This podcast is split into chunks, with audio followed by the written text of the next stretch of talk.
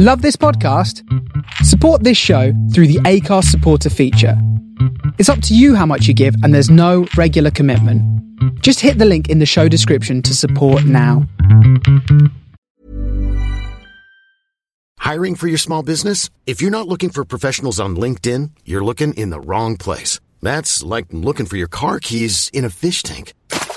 LinkedIn helps you hire professionals you can't find anywhere else, even those who aren't actively searching for a new job but might be open to the perfect role. In a given month, over 70% of LinkedIn users don't even visit other leading job sites. So start looking in the right place. With LinkedIn, you can hire professionals like a professional. Post your free job on linkedin.com slash achieve today. Ever catch yourself eating the same flavorless dinner three days in a row? Dreaming of something better? Well, HelloFresh is your guilt-free dream come true, baby. It's me, Keke Palmer. Let's wake up those taste buds with hot, juicy pecan-crusted chicken or garlic butter shrimp scampi. Mm. Hello Fresh. Stop dreaming of all the delicious possibilities and dig in at HelloFresh.com. Let's get this dinner party started.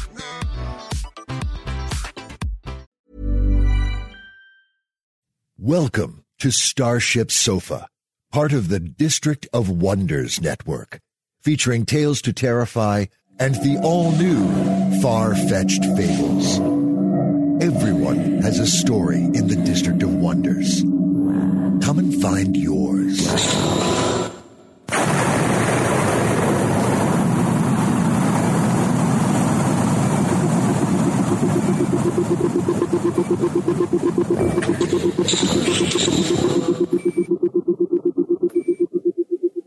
This is the Starship Sofa. Everybody, welcome, hello, and welcome to show 449. I am your host, Tony C. Smith. Hello, everyone. I hope everyone is fine and dandy. We have the Hugo winning novelette story today. Folding Beijing by Hao Jingfang, translated by Ken Liu. That is coming in today's show. How cool is that? The winner of the Hugo Award. Yes, we knew it was gonna win, man. Cause, cause Jeremy knew it wasn't a guess. Get a weird Foresight, he's had that story for months, man. yes, well, I'm quite. Uh, it was a bit of a lucky break, I guess. We got, got the novelette. We've got that one there playing now. So that's coming in today's show. We've also got Amy H. Sturgis, who, which is really nice as well. Amy was at Worldcon, you know, where the kind of Hugo Awards were on, and again, it was like Worldcon in London, just loads of like talks. Amy loves that kind of side of it, you know, getting up and talking. Oh, not for me.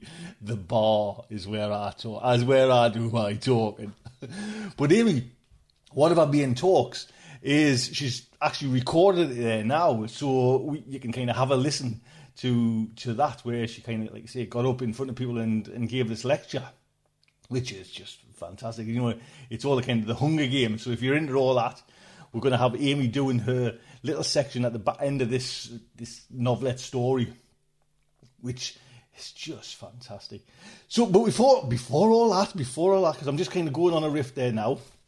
Like I say, the Hugos were that's this weekend gone, you know what I mean, just gone. And as you know, Tales to Terrify was in there. Now, in our category, the one that won was no vote. So that means, you know, because I'm sure, if I'm right in thinking, I know Tales to Terrify was put on the kind of the puppies slate. I've got a feeling all the other ones that were in that category were. And when I look back, I'm sure I don't know, you know, seventy five percent of them were like YouTube channels, if I'm if I'm right in thinking. So it the award went, and like I say, that's that's the way it goes. Do you know what I mean? It, we had a kind of England, that's how it would vote out. You know what I mean? I'm not sure the kind of voting system's changed there now, so I don't know if this is going to happen again with the kind of the Hugos or the kind of being, the puppies being able to kind of ransack it and all that. But it, I don't think it kind of was that much of an upheaval for the wars. I don't, I don't know if it spoiled it that much. What, and I didn't kind of work it out, but if you look on the kind of, the, when, when, you know, the announcements come, there's a long list comes out. And, you know, if the puppies hadn't kind of messed it all up, it's looking like a podcast, or a, yeah, I think it's a podcast called Tea and Jeopardy would have won the the kind of the, the overall vote for our fan cast category, and I know I was I was I think Robin told us that that went there's a there's an award called the the Alfie, which is given out at the losers party by George R. R. Martin, and Tea and Jeopardy won that. So you know, even if the kind of the, the, whole thing was all kind of played out nicely, it looked like there was a sh- like say, a show called Tea and Jeopardy would have won the, the fan cast thing, and I'm sure Robin as well looked you know looked into all the kind of figures. They, came second, I think, last year in that in that category as well. So congratulations, anyway, to you know everyone else who kind of took part, and I just want to say a big you know thank you for everyone on Tales to Terrify who kind of just stuck with it and just you know wasn't phased by this kind of puppy slate and we just kind of kept that in and just we didn't want to pull it out. Do you know what I mean? We kind of had a little conference and all the the big kind of guns, you know, the George R. Martins, and we're all saying just stay in. Do you know what I mean? Just let them kind of the puppies kind of whinge on. So we just kind of kept it in, and you know, overall it was a no vote, but it's no skin off our nose. It's still, you know what I mean? I'll still kind of get, you know, on the on the Tales to Terrify website, you know, and Hugo nominated. Hey, I'll still put that on. You know what I mean? When, when I get round to it. So yes, that's that's how it stands. But regards of Starship Sofa, we just keep ploughing into the dark, distant depths of space. And like I say, this week we have the winner of the best novelette category. You know what I mean? Just fantastic to get this story. Folding Beijing by Hao Jingfang, translated by Ken Liu. And it's narrated by Catherine Inskip as well. And I'll mention a, you know, a little bit more about the kind of story coming up. But, uh, you know, did, you, did anybody catch last week's story? Just, you know what I mean? It just, some, in, yes, granted, in some places it made your eyes water. Do you know what I mean? Well, that's, as you know, when kind of Jeremy put that story up, I was like, oh man, Jeremy, Jeremy, I, you know what I mean? Jeremy knew how good it was, and like I, I guess I think I put me money on that one because I just thought it was, you know, but you, you can, it's a kind of, it's a mugs game to bet on, bet on the Hugos, do you know what I mean? But this story won, which is just, again, just fantastic. And, you know, Jeremy had the kind of foresight to kind of know the good stories, and I'm, I'm chuffed a bit he, he managed it. And we've had this, you know, for a, a while as well, so Jeremy kind of can spot a good story. There you go. So this is week two of the Hugo nominees like I say, we'll play the story first and then we'll get into Amy's little, section as well. So, the main fiction coming up is Folding Beijing by Hao Jingfang, translated by Ken Liu. Originally appeared in Uncanny Magazine, and actually, I think they won Best Best Semi Prozine magazine as well. So, that, that Uncanny Magazine's doing great things as well, I'm hearing. In 2002, Hao Jingfang was awarded first prize in the new concept writing competition. She gained a graduate undergraduate degree from Tsinghua University Department of Physics and her PhD from the same university in, in economics and management in 2012. Her fiction has appeared in various publications. She has published two full length novels, Wandering Maearth and Return of Kran, a book of cultural essays Europe in Time, and a short story collection, Star Travellers. Her fiction has appeared before in English translation in Lightspeed. And we know about Ken Liu. Ken Liu is the author and translator of speculative fiction, as well as a lawyer and programmer, a winner of the Nebula Hugo World Fantasy Award. He has been published in the magazine of fantasy and science fiction Asimov, Asimov's Analog Clarkesworld, Lightspeed, Strange Horizons, among other places. He lives in family in Boston, Massachusetts. And like I say, this story, man, this story is oh, just Catherine Inskip. Catherine wears galaxies for a living and builds worlds in her spare time. She is addicted to chocolate and Japanese logic puzzles. There we go. So, the Starship Sofa is very proud to present. Folding Beijing by Hao Jingfang. Translated by Ken Liu. At ten of five in the morning, Lao Dao crossed the busy pedestrian lane on his way to find Peng Li. After the end of his shift at the waste processing station, Lao Dao had gone home, first to shower and then to change. He was wearing a white shirt and a pair of brown pants, the only decent clothes he owned. The shirt's cuffs were frayed, so he rolled them up to his elbows. Lao Dao was 48, single, and long past the age when he still took care of his appearance. As he had no one to pester him about the domestic details, he had simply kept this outfit for years. Every time he wore it, he'd come home afterward, take off the shirt and pants and fold them up neatly to put away. Working at the waste processing station meant that there were few occasions that called for the outfit, save a wedding now and then for a friend's son or daughter. Today, however, he was apprehensive about meeting strangers without looking at least somewhat respectable. After five hours at the waste processing station, he also had misgivings about how he smelled. People who had just gotten off work filled the road. Men and women crowded every street vendor, picking through local produce and bargaining loudly. Customers packed the plastic tables at the food hawker stalls, which were immersed in the aroma of frying oil. They ate heartily with their faces buried in bowls of hot and sour rice noodles, their heads hidden by clouds of white steam. Other stands featured mountains of jujubes and walnuts, and hunks of cured meat swung overhead. This was the busiest hour of the day. Work was over, and everyone was hungry and loud. Lao Dao squeezed through the crowd slowly. A waiter carrying dishes shouted and pushed his way through the throng. Lao Dao followed close behind. Peng Li lived some ways down the lane. Lao Dao climbed the stairs, but Peng wasn't home. A neighbour said that Peng usually didn't return until right before market closing time, but she didn't know exactly when. Lao Dao became anxious. He glanced down at his watch. Almost 5 a.m. He went back downstairs to wait at the entrance of the apartment building. A group of hungry teenagers squatted around him, devouring their food. He recognized two of them because he remembered meeting them a couple of times at Peng Li's house. Each kid had a plate of chow mein or chow fun, and they shared two dishes family style. The dishes were a mess while pairs of chopsticks continued to search for elusive, overlooked bits of meat amongst the chopped peppers. Lao Dao sniffed his forearms again to be sure that the stench of garbage was off of him.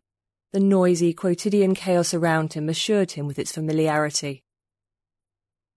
Listen, do you know how much they charge for an order of twice cooked pork over there? A boy named Lee asked.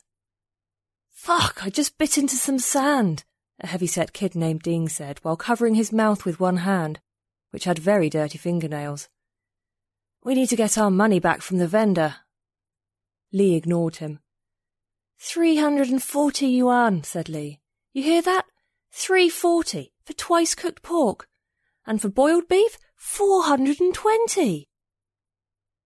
How could the prices be so expensive? Ding mumbled as he clutched his cheek. What do they put in there? The other two youths weren't interested in the conversation and concentrated on shoveling food from the plate into the mouth. Lee watched them, and his yearning gaze seemed to go through them and focus on something beyond. Lao Dao's stomach growled. He quickly averted his eyes, but it was too late. His empty stomach felt like an abyss that made his body tremble. It had been a month since he last had a morning meal. He used to spend about a hundred each day on this meal, which translated to three thousand for the month. If he could stick to his plan for a whole year, he'd be able to save enough to afford two months of tuition for Tang Tang's kindergarten. He looked into the distance. The trucks of the city cleaning crew were approaching slowly. He began to steel himself. If Peng Li didn't return in time, he would have to go on this journey without consulting him. Although it would make the trip far more difficult and dangerous, time was of the essence and he had to go. The loud chants of the woman next to him hawking her jujube interrupted his thoughts and gave him a headache. The peddlers at the other end of the road began to pack up their wares, and the crowd, like fish in a pond disturbed by a stick, dispersed. No one was interested in fighting the city cleaning crew. As the vendors got out of the way, the cleaning trucks patiently advanced. Vehicles were normally not allowed in the pedestrian lane, but the cleaning trucks were an exception. Anybody who dilly dallied would be packed up by force. Finally, Peng Li appeared. His shirt unbuttoned, a toothpick dangling between his lips, strolling leisurely and burping from time to time. Now in his sixties, Peng had become lazy and slovenly. His cheeks drooped like the jowls of a Shar Pei, giving him the appearance of being perpetually grumpy. Looking at him now, one might get the impression that he was a loser whose only ambition in life was a full belly. However, even as a child, Lao Dao had heard his father recounting Peng Li's exploits when he had been a young man. Lao Dao went up to meet Peng in the street.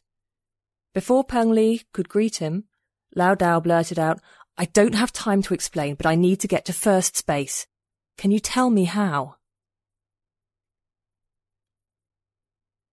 Peng Li was stunned. It had been ten years since anyone brought up first space with him.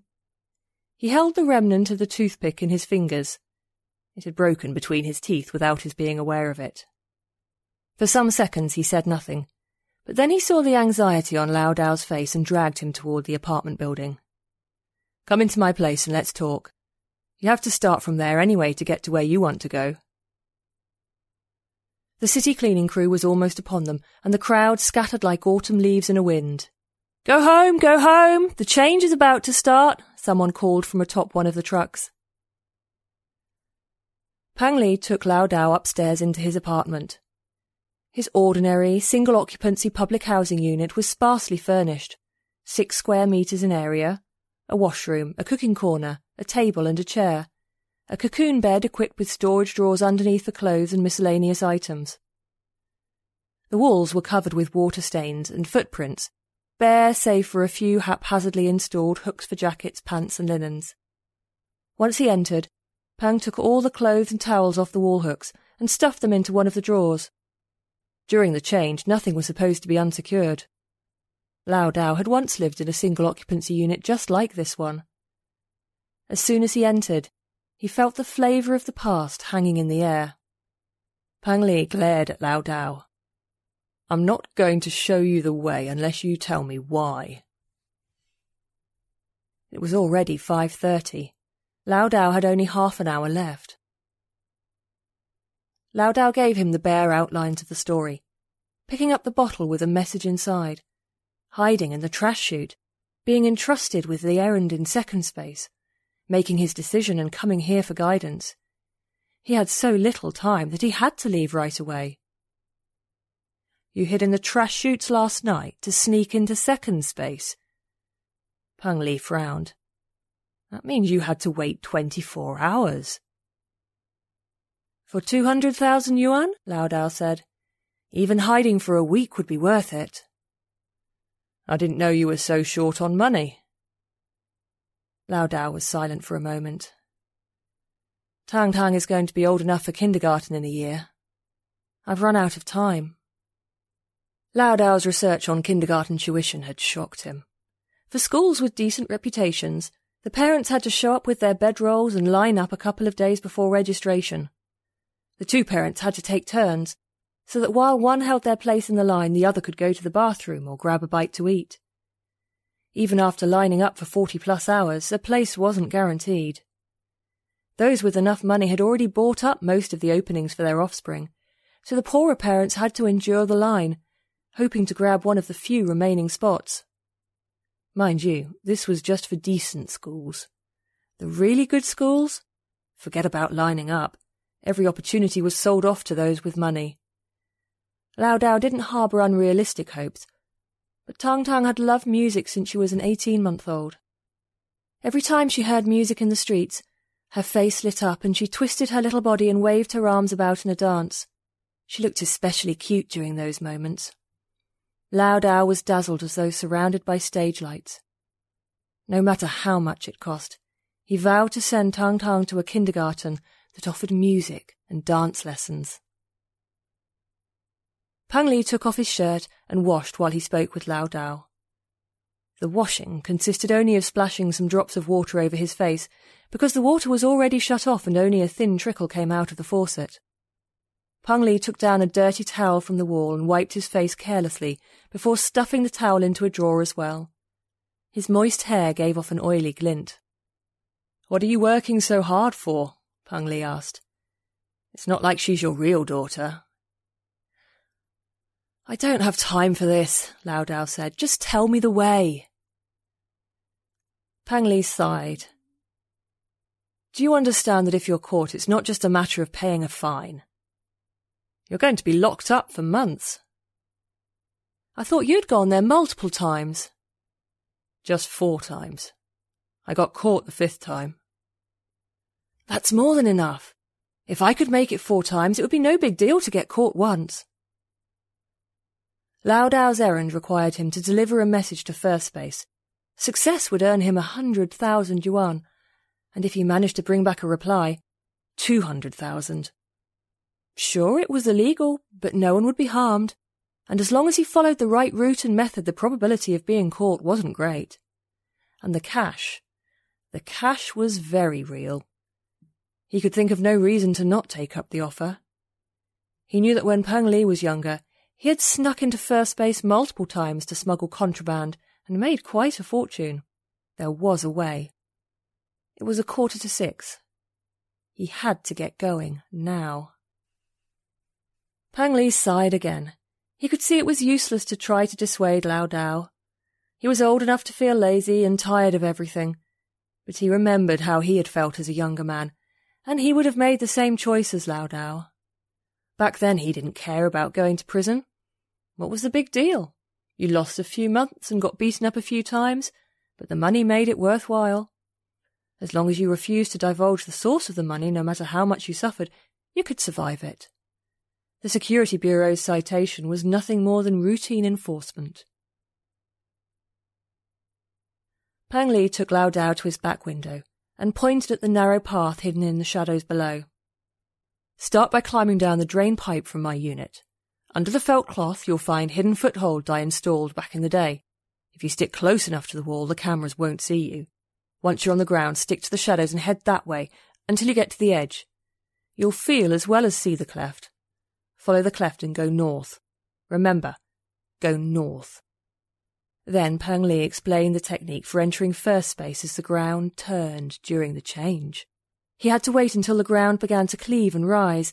Then, from the elevated edge, he had to swing over and scramble about fifty metres over the cross section until he reached the other side of the turning earth, climb over and head east. There he would find a bush that he could hold on to as the ground descended and closed up. He could then conceal himself in the bush. Before Peng Li had even finished his explanation, Lao Dao was already halfway out the window, getting ready to climb down. Peng Li held on to Lao Dao and made sure his foot was securely in the first foothold. Then he stopped. I'm going to say something that you might not want to hear. I don't think you should go. Over there is not so great. If you go, you'll end up feeling your own life is shit, pointless. Lao Dao was reaching down with his other foot, testing for the next foothold. His body strained against the windowsill and his words came out laboured. Doesn't matter. I already know my life is shit without having gone there. Take care of yourself, Peng Li said. Lao Dao followed Peng Li's directions and groped his way down as quickly as he dared. The footholds felt very secure. He looked up and saw Peng Li light up a cigarette next to the window, taking deep drags. Peng Li put out the cigarette leaned out and seemed about to say something more, but ultimately he retreated back into his unit quietly. He closed his windows, which glowed with a faint light. Lao Dao imagined Peng Li crawling into his cocoon bed at the last minute, right before the change. Like millions of others across the city, the cocoon bed would release a soporific gas that put him into deep sleep. He would feel nothing as his body was transported by the flipping world, and he would not open his eyes again until tomorrow evening, forty hours later. Peng Li was no longer young. He was no longer different from the other fifty million who lived in third space.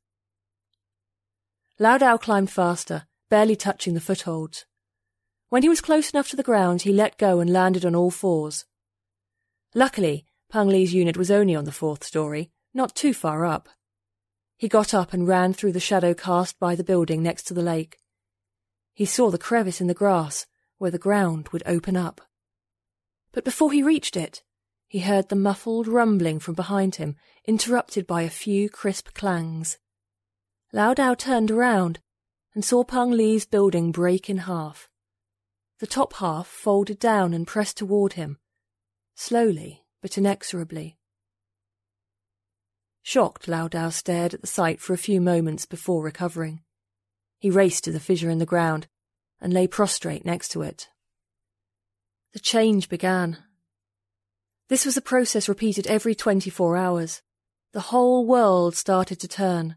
The sound of steel and masonry folding, grating, colliding filled the air like an assembly line grinding to a halt. The towering buildings of the city gathered and merged into solid blocks.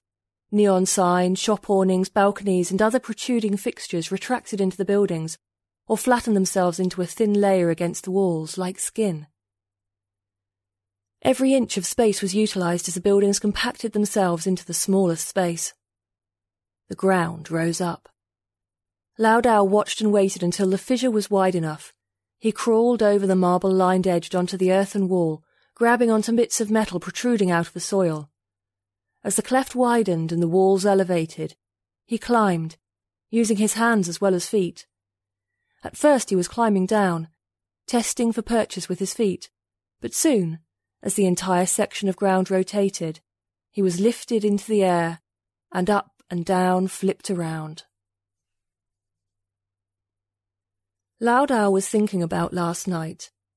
He had cautiously stuck his head out of the trash heap, alert for any sound from the other side of the gate. The fermenting, rotting garbage around him was pungent, greasy, fishy, even a bit sweet. He leaned against the iron gate. Outside, the world was waking up. As soon as the yellow glow of the streetlight seeped into the seam under the lifting gate, he squatted and crawled out of the widening opening. The streets were empty. Lights came on in the tall buildings, story by story, fixtures extruded from the side of buildings, unfolding and extending segment by segment. Porches emerged from the walls. The eaves rotated and gradually dropped down into position, Stairs extended and descended to the street. On both sides of the road, one black cube after another broke apart and opened, revealing the racks and shelves inside.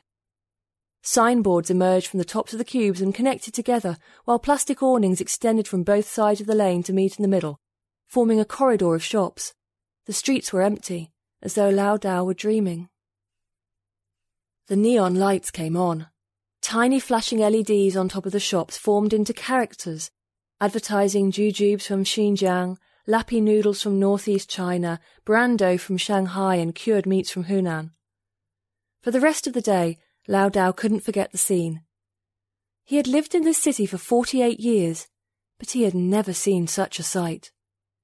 His days had always started with the cocoon and ended with the cocoon, and the time in between was spent at work or navigating dirty tables at hawker stalls and loudly bargaining crowds surrounding street vendors. This was the first time he had seen the world bare. Every morning, an observer at some distance from the city, say a truck driver waiting on the highway into Beijing, could see the entire city fold and unfold. At six in the morning, the truck drivers usually got out of their cabs and walked to the side of the highway, where they rubbed their eyes, still drowsy after an uncomfortable night in the truck.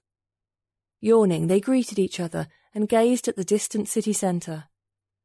The break in the highway was just outside the seventh ring road, while all the ground rotation occurred within the sixth ring road.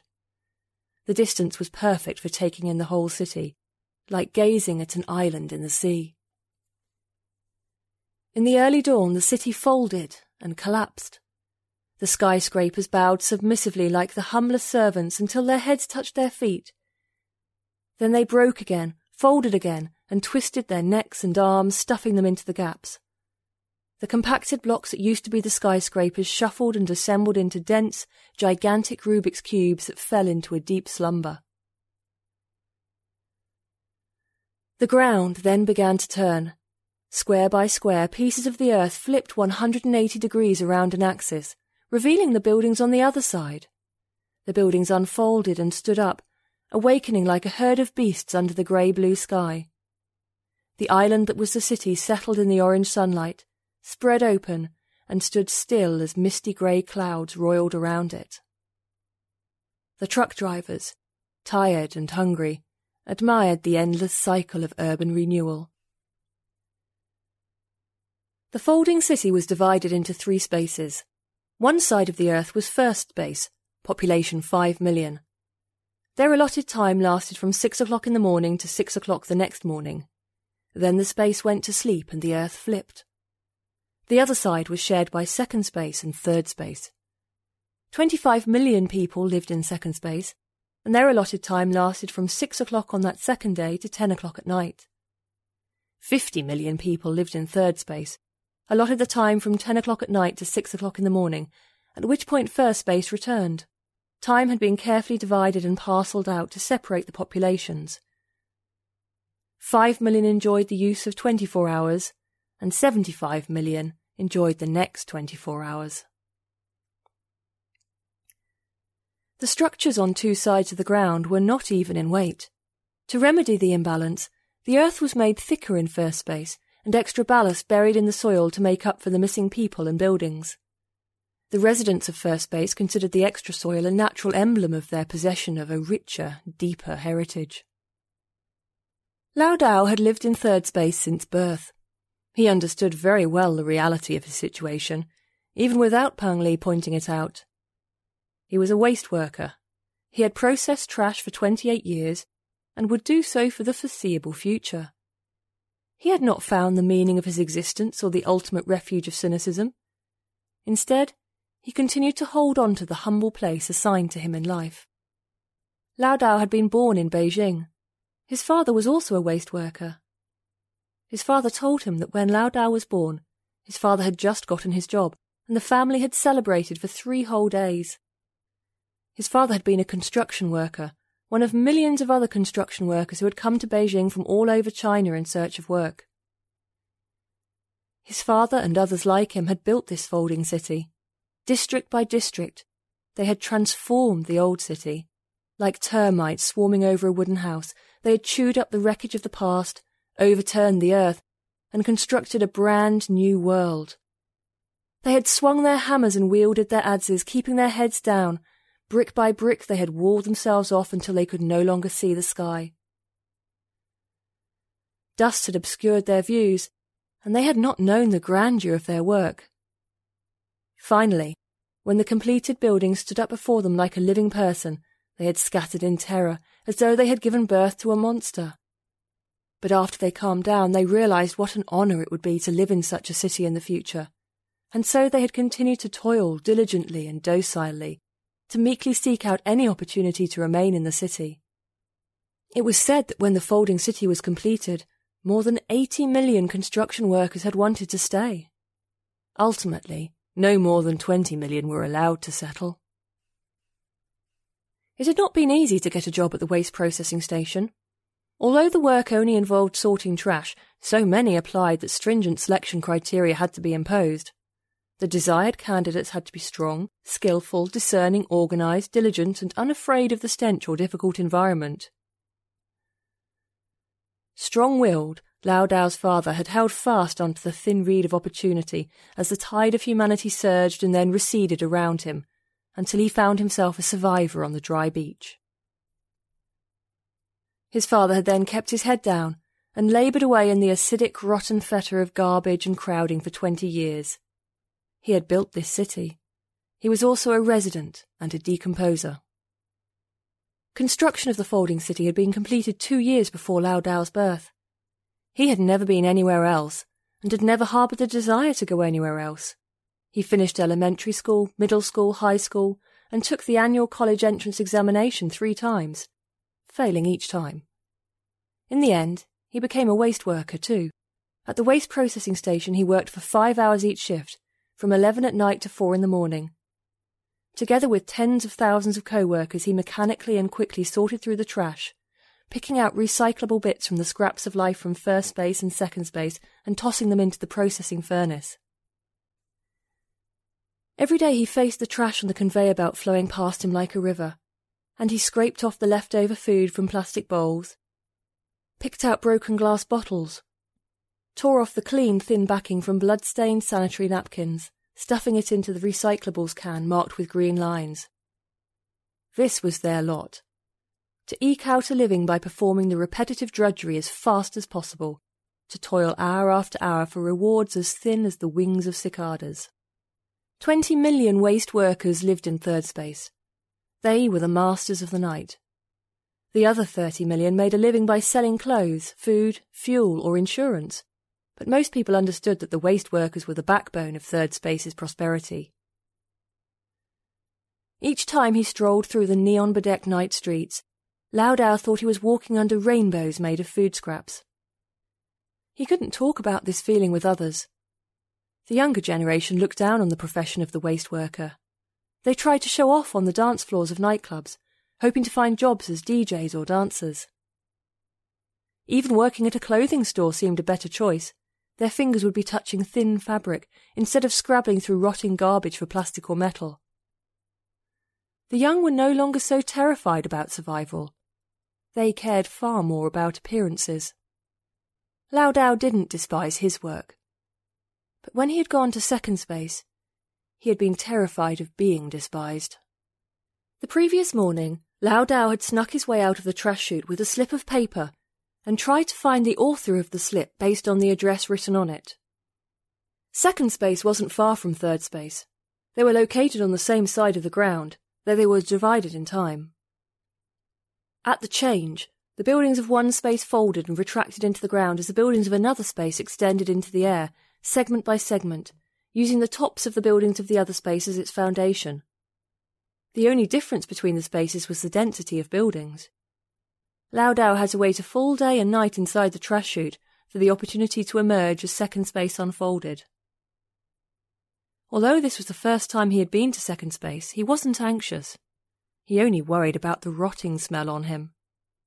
Luckily, Qin Tian was a generous soul. Perhaps he had been prepared for what sort of person would show up since the moment he put that slip of paper inside the bottle. Qin Tian was very kind. He knew at a glance why Lao Dao had come. He pulled him inside his home, offered him a hot bath, and gave him one of his own bathrobes to wear. I have to count on you, Qin Tian said. Qin was a graduate student living in a university owned apartment. He had three roommates, and besides the four bedrooms, the apartment had a kitchen and two bathrooms. Lao Dao had never taken a bath in such a spacious bathroom, and he really wanted to soak for a while and get rid of the smell on his body. But he was also afraid of getting the bathtub dirty, and didn't dare to rub his skin too hard with a washcloth. The jets of bubbles coming out of the bathtub walls startled him, and being dried by hot jets of air made him uncomfortable. After the bath, he picked up the bathrobe from Qin Tian and only put it on after hesitating for a while. He laundered his own clothes, as well as a few other shirts casually left in a basin. Business was business, and he didn't want to owe anyone any favours. Qin Tian wanted to send a gift to a woman he liked. They had gotten to know each other from work when Qin Tian had been given the opportunity to go to First Space for an internship with the UN Economic Office, where she was also working. The internship had lasted only a month. Qin told Lao Dao that the young woman was born and bred in First Space with very strict parents. Her father wouldn't allow her to date a boy from Second Space, and that was why he couldn't contact her through regular channels. Qin was optimistic about the future.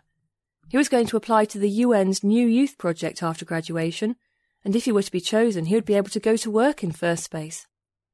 He still had another year of school left before he would get his degree, but he was going crazy pining for her. He had made a rose shaped locket for her that glowed in the dark. This was the gift he would use to ask for her hand in marriage. I was attending a symposium, you know, the one that discussed the UN's debt situation. You must have heard of it. Anyway, I saw her and I was like, ah. I went over right away to talk to her. She was helping the VIPs to their seats, and I didn't know what to say, so I just followed her around. Finally, I pretended that I had to find interpreters and I asked her to help me. She was so gentle, and her voice was really soft. I had never really asked a girl out, you understand, so I was super nervous. Later, after we started dating, I brought up how we met. Why are you laughing? Yes, we dated. No, I don't think we quite got to that kind of relationship, but, well, we kissed. Qin Tian laughed as well, a bit embarrassed. I'm telling the truth. Don't you believe me? Yes, I guess sometimes even I can't believe it. Do you think she really likes me? I have no idea, Lao Dao said. I've never met her. One of Qin Tian's roommates came over and, smiling, said, Uncle, why are you taking his question so seriously? That's not a real question. He just wants to hear you say, Of course she loves you. You're so handsome. She must be beautiful. I'm not afraid that you'll laugh at me. Qin Tian paced back and forth in front of Lao Dao. When you see her, you'll understand the meaning of peerless elegance. Qin Tian stopped, sinking into a reverie. He was thinking of Yi Yan's mouth. Her mouth was perhaps his favourite part of her. So tiny, so smooth, with a full bottom lip that glowed with a natural, healthy pink, making him want to give it a loving bite. Her neck also aroused him. Sometimes it appeared so thin that the tendons showed, but the lines were straight and pretty. The skin was fair and smooth, extending down into the collar of her blouse so that his gaze lingered on her second button. The first time he tried to kiss her, she had moved her lips away shyly. He had persisted until she gave in, closing her eyes and returning the kiss. Her lips had felt so soft, and his hands had caressed the curve of her waist and backside again and again. From that day on, he had lived in the country of longing. She was his dream at night, and also the light he saw when he trembled in his own hand. Qin Tian's roommate was called Zhong Xian, who seemed to relish the opportunity to converse with Lao Dao. Zhong Xian asked Lao Dao about life in third space, and mentioned that he actually wanted to live in third space for a while. He had been given the advice that if he wanted to climb up the ladder of government administration, some managerial experience in third space would be very helpful. Several prominent officials had all started their careers as third space administrators before being promoted to first space. If they had stayed in second space, they wouldn't have gone anywhere and would have spent the rest of their careers as low level administrative cadres. Zhong Xian's ambition was to eventually enter government service and he was certain he knew the right path. Still, he wanted to go work at a bank for a couple of years first and earn some quick money. Since Lao Dao seemed non-committal about his plans, Zhong Xian thought Lao Dao disapproved of his careerism. The current government is too inefficient and ossified, he added quickly, slow to respond to challenges, and I don't see much hope for systematic reform. When I get my opportunity, I'll push for rapid reforms. Anyone who's incompetent will be fired. Since Lao Dao still didn't seem to show much reaction, he added, I'll also work to expand the pool of candidates for government service and promotion, including opening up opportunities for candidates from third space. Lao Dao said nothing. It wasn't because he disapproved. Rather, he found it hard to believe Zhong Xian. While he talked with Lao Dao, Zhong Xian was also putting on a tie and fixing his hair in front of the mirror. He had on a shirt with light blue stripes, and the tie was a bright blue. He closed his eyes and frowned as the mist of hairspray settled around his face, whistling all the while. Zhang Xian left with his briefcase for his internship at the bank. Qin Tian said he had to get going as well, since he had classes that would last until four in the afternoon. Before he left, he transferred 50,000 yuan over the net to Lao Dao's account, while Lao Dao watched and explained that he would transfer the rest after Lao Dao succeeded in his mission. Have you been saving up for this for a while? Lao Dao asked. You're a student, so money is probably tight. I can accept less if necessary. Don't worry about it. I'm on a paid internship with a financial advisory firm. They pay me around a hundred thousand each month. So the total I'm promising you is about two months of my salary. I can afford it. Lao Dao said nothing. He earned the standard salary of 10,000 each month. Please bring back her answer, Qin Tian said. I'll do my best. Help yourself to the fridge if you get hungry. Just stay put here and wait for the change. Lao Dao looked outside the window. He couldn't get used to the sunlight, which was a bright white, not the yellow he was used to. The street seemed twice as wide in the sun as what Lao Dao remembered from third space, and he wasn't sure if that was a visual illusion. The buildings here weren't nearly as tall as buildings in third space. The sidewalks were filled with people walking very fast, and from time to time some trotted and tried to shove their way through the crowd, causing those in front of them to begin running as well. Everyone seemed to run across intersections. The men dressed mostly in western suits, while the women wore blouses and short skirts with scarves around their necks and compact, rigid purses in their hands that lent them an air of competence and efficiency. The street was filled with cars, and as they waited at intersections for the light to change, the drivers stuck their heads out of the windows, gazing ahead anxiously. Lao Dao had never seen so many cars. He was used to the mass transit maglev packed with passengers whooshing by him. Around noon he heard noises in the hallway outside the apartment. Lao Dao peeked out of the peephole in the door. The floor of the hallway had transformed into a moving conveyor belt, and bags of trash left at the door of each apartment were shoved onto the conveyor belt to be deposited into the chute at the end. Mist filled the hall, turning into soap bubbles that drifted through the air, and then water washed the floor, followed by hot steam. A noise from behind Lao Dao startled him. He turned around and saw that another of Qin Tian's roommates had emerged from his bedroom. The young man ignored Lao Dao, his face impassive. He went to some machine next to the balcony and pushed some buttons, and the machine came to life, popping, whirring, grinding. Eventually the noise stopped, and Lao Dao smelled something delicious. The young man took out a piping hot plate of food from the machine and returned to his room. Through the half open bedroom door, Lao Dao could see that the young man was sitting on the floor in a pile of blankets and dirty socks, and staring at his wall as he ate and laughed, pushing up his glasses from time to time. After he was done eating, he left the plate at his feet, stood up, and began to fight someone invisible as he faced the wall. He struggled, his breathing laboured as he wrestled with the unseen enemy. Lao Dao's last memory of second space was the refined air with which everyone conducted themselves before the change. Looking down from the window of the apartment, everything seemed so orderly that he felt a hint of envy.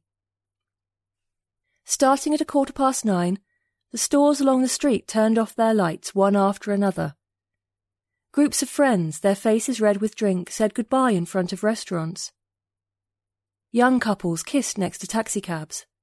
And then everyone returned to their homes, and the world went to sleep. It was ten at night. He returned to his world to go to work.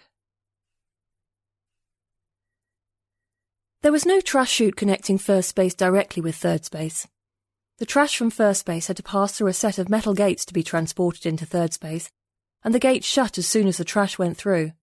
Lao Dao didn't like the idea of having to go over the flipping ground, but he had no choice. As the wind whipped around him, he crawled up the still rotating earth toward first space.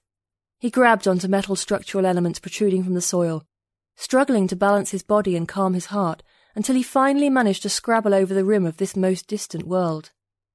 He felt dizzy and nauseated from the intense climb, and forcing down his churning stomach, he remained still on the ground for a while. By the time he got up, the sun had risen. Lao Dao had never seen such a sight. The sun rose gradually. The sky was a deep and pure azure with an orange fringe at the horizon, decorated with slanted, thin wisps of cloud. The eaves of a nearby building blocked the sun, and the eaves appeared especially dark while the background was dazzlingly bright. As the sun continued to rise, the blue of the sky faded a little, but seemed even more tranquil and clear. Lao Dao stood up and ran at the sun. He wanted to catch a trace of that fading golden colour. Silhouettes of waving tree branches broke up the sky. His heart leapt wildly. He had never imagined that a sunrise could be so moving. After a while he slowed down and calmed himself. He was standing in the middle of the street, lined on both sides with tall trees and wide lawns. He looked around and he couldn't see any buildings at all. Confused, he wondered if he had really reached first space. He pondered the two rows of sturdy ginkgos. He backed up a few steps and turned to look in the direction he had come from. There was a road sign next to the street. He took out his phone and looked at the map. Although he wasn't authorized to download live maps from First Space, he had downloaded and stored some maps before leaving on this trip. He found where he was as well as where he needed to be. He was standing next to a large open park, and the seam he had emerged from was next to a lake in that park. Lao Dao ran about a kilometre through the deserted streets until he reached the residential district containing his destination. He hid behind some bushes and observed the beautiful house from a distance. At 8.30, Yi Yan came out of the house. She was indeed as elegant as Qin Tian's description had suggested, though perhaps not as pretty. Lao Dao wasn't surprised, however.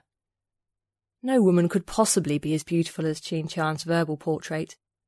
He also understood why Qin Tian had spoken so much of her mouth. Her eyes and nose were fairly ordinary. She had a good figure, tall, with delicate bones. She wore a milky white dress with a flowing skirt. Her belt was studded with pearls, and she had on black heels. Lao Dao walked up to her. To avoid startling her, he approached from the front and bowed deeply when he was still some distance away. She stood still, looking at him in surprise. Lao Dao came closer and explained his mission. He took out the envelope with the locket and Qin Tian's letter. She looked alarmed. Please leave, she whispered. I can't talk to you right now. Uh, I don't really need to talk to you, Lao Dao said. I just need to give you this letter. She refused to take it from him, clasping her hands tightly. I can't accept this now. Please leave. Really, I'm begging you. All right? She took out a business card from her purse and handed it to him. Come find me at this address at noon. Lao Dao looked at the card. At the top was the name of a bank. At noon, she said. Wait for me in the underground supermarket. Lao Dao could tell how anxious she was. He nodded, put the card away, and returned to hide behind the bushes. Soon a man emerged from the house and stopped next to her. The man looked to be about Lao Dao's age, or maybe a couple of years younger. Dressed in a dark grey, well-fitted suit, he was tall and broad-shouldered. Not fat, just thick-set. His face was nondescript, round, a pair of glasses, hair neatly combed to one side. The man grabbed Yi Yan around the waist and kissed her on the lips. Yi Yan seemed to give in to the kiss reluctantly. Understanding began to dawn on Lao Dao. A single rider cart arrived in front of the house. The black cart had two wheels and a canopy, and resembled an ancient carriage or rickshaw one might see on TV, except there was no horse or person pulling the cart. The cart stopped and dipped forward. Yi Yan stepped in, sat down, and arranged the skirt of the dress neatly around her knees. The cart straightened and began to move at a slow, steady pace, as though pulled by some invisible horse. After Yi Yan left, a driverless car arrived, and the man got in. Lao Dao paced in place. He felt something was pushing at his throat, but he couldn't articulate it. Standing in the sun, he closed his eyes. The clean, fresh air filled his lungs and provided some measure of comfort. A moment later he was on his way. The address Yi Yan had given him was to the east, a little more than three kilometres away. There were very few people in the pedestrian lane, and only scattered cars sped by in a blur on the eight-lane avenue. Occasionally, well-dressed women passed Lao Dao in two-wheeled carts. The passengers adopted such graceful postures that it was as though they were in some fashion show. No one paid any attention to Lao Dao. The trees swayed in the breeze, and the air in their shade seemed suffused with the perfume from the elegant women. Yi Yan's office was in the Xidan commercial district.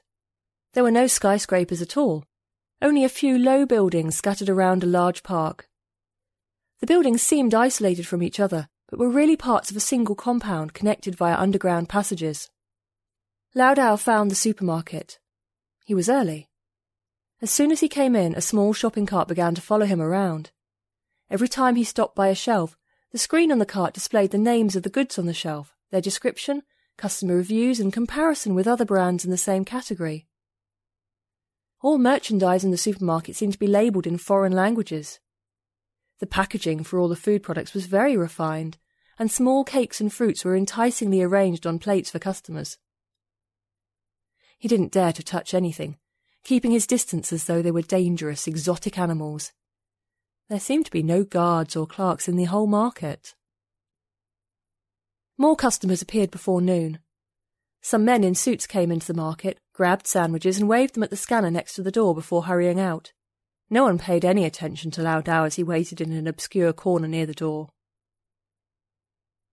Yi Yan appeared and Lao Dao went up to her. Yi Yan glanced around and, without saying anything, led Lao Dao to a small restaurant next door. Two small robots dressed in plaid skirts greeted them, took Yi Yan's purse, brought them to a booth, and handed them menus.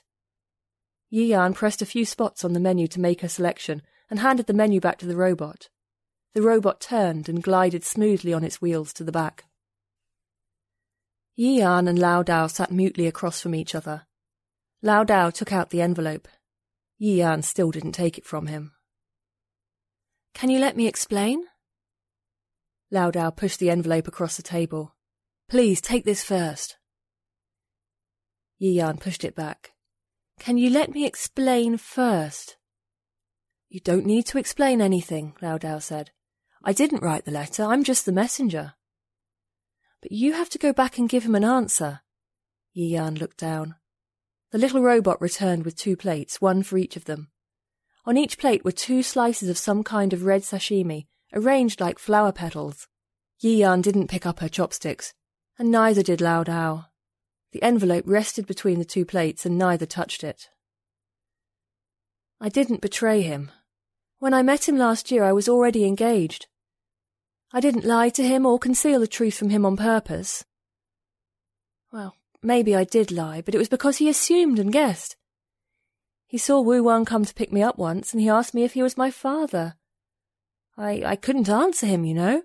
It was just too embarrassing. I Yi Yan couldn't speak any more. Lao Dao waited a while. I'm not interested in what happened between you two. All I care about is that you take the letter. Yi Yan kept her head down, and then she looked up. After you go back, can you help me by not telling him everything? Why? I don't want him to think that I was just playing with his feelings. I do like him, really. I feel very conflicted. None of this is my concern. Please, I'm begging you, I really do like him. Lao Dao was silent for a while. But you got married in the end? Wu Wen was very good to me. We'd been together several years. He knew my parents, and we'd been engaged for a long time. Also, I'm three years older than Qin Tian, and I was afraid he wouldn't like that. Qin Tian thought I was an intern like him, and I admit that was my fault for not telling him the truth. I don't know why I said I was an intern at first, and then it became harder and harder to correct him. I never thought he would be serious. Slowly, Yi Yan told Lao Dao her story.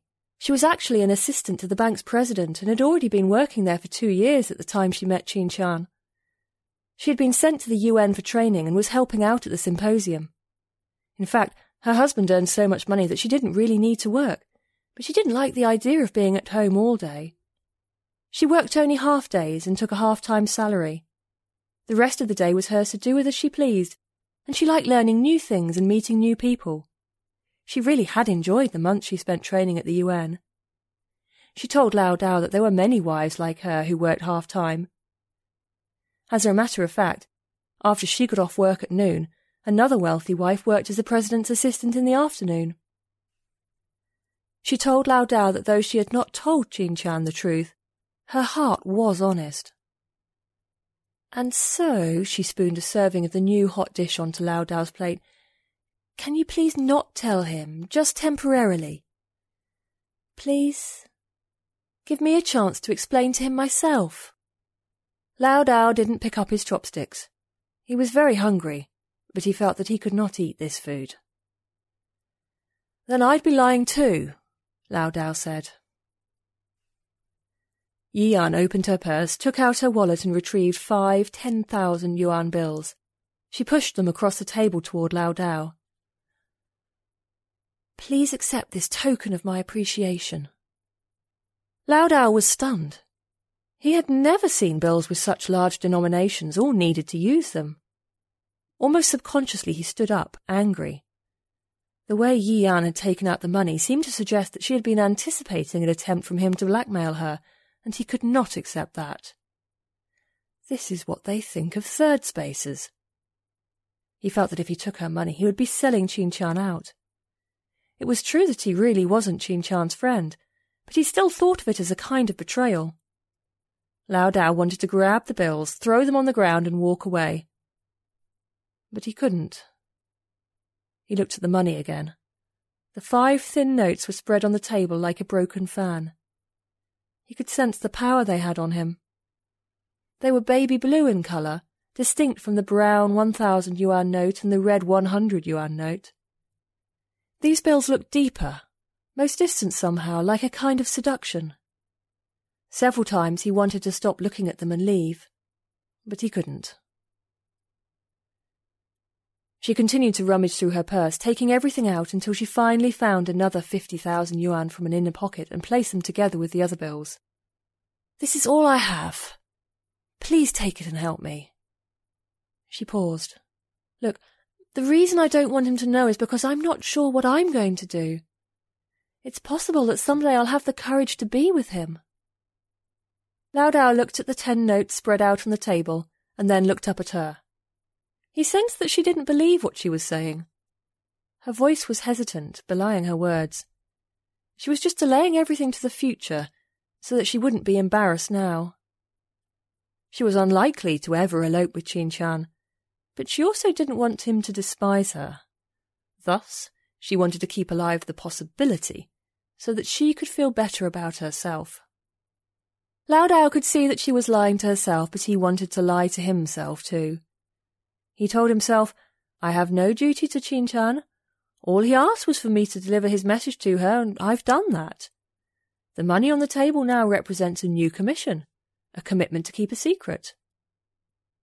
He waited and then told himself, Perhaps some day she really will get together with Qin Tian, and in that case I'll have done a good deed by keeping silent. Besides, I need to think about Tang Tang. Why should I get myself all worked up about strangers instead of thinking about Tang Tang's welfare? He felt calmer. He realized that his fingers were already touching the money. This is too much. He wanted to make himself feel better. I can't accept so much. It's no big deal. She stuffed the bills into his hand.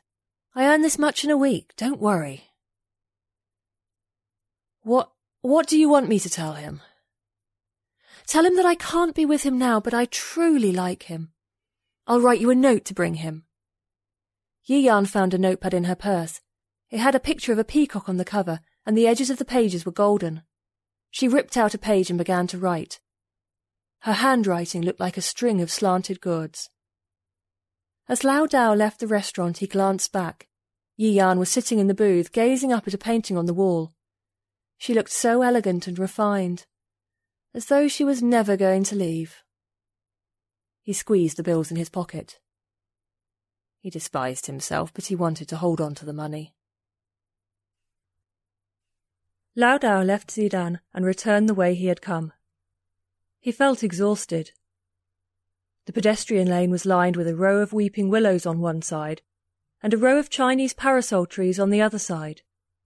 It was late spring, and everything was a lush green. The afternoon sun warmed his stiff face and brightened his empty heart. He was back at the park from this morning.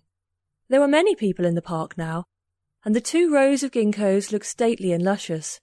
Black cars entered the park from time to time, and most of the people in the park wore either well fitted Western suits made of quality fabric, or dark coloured, stylish Chinese suits, but everyone gave off a haughty air.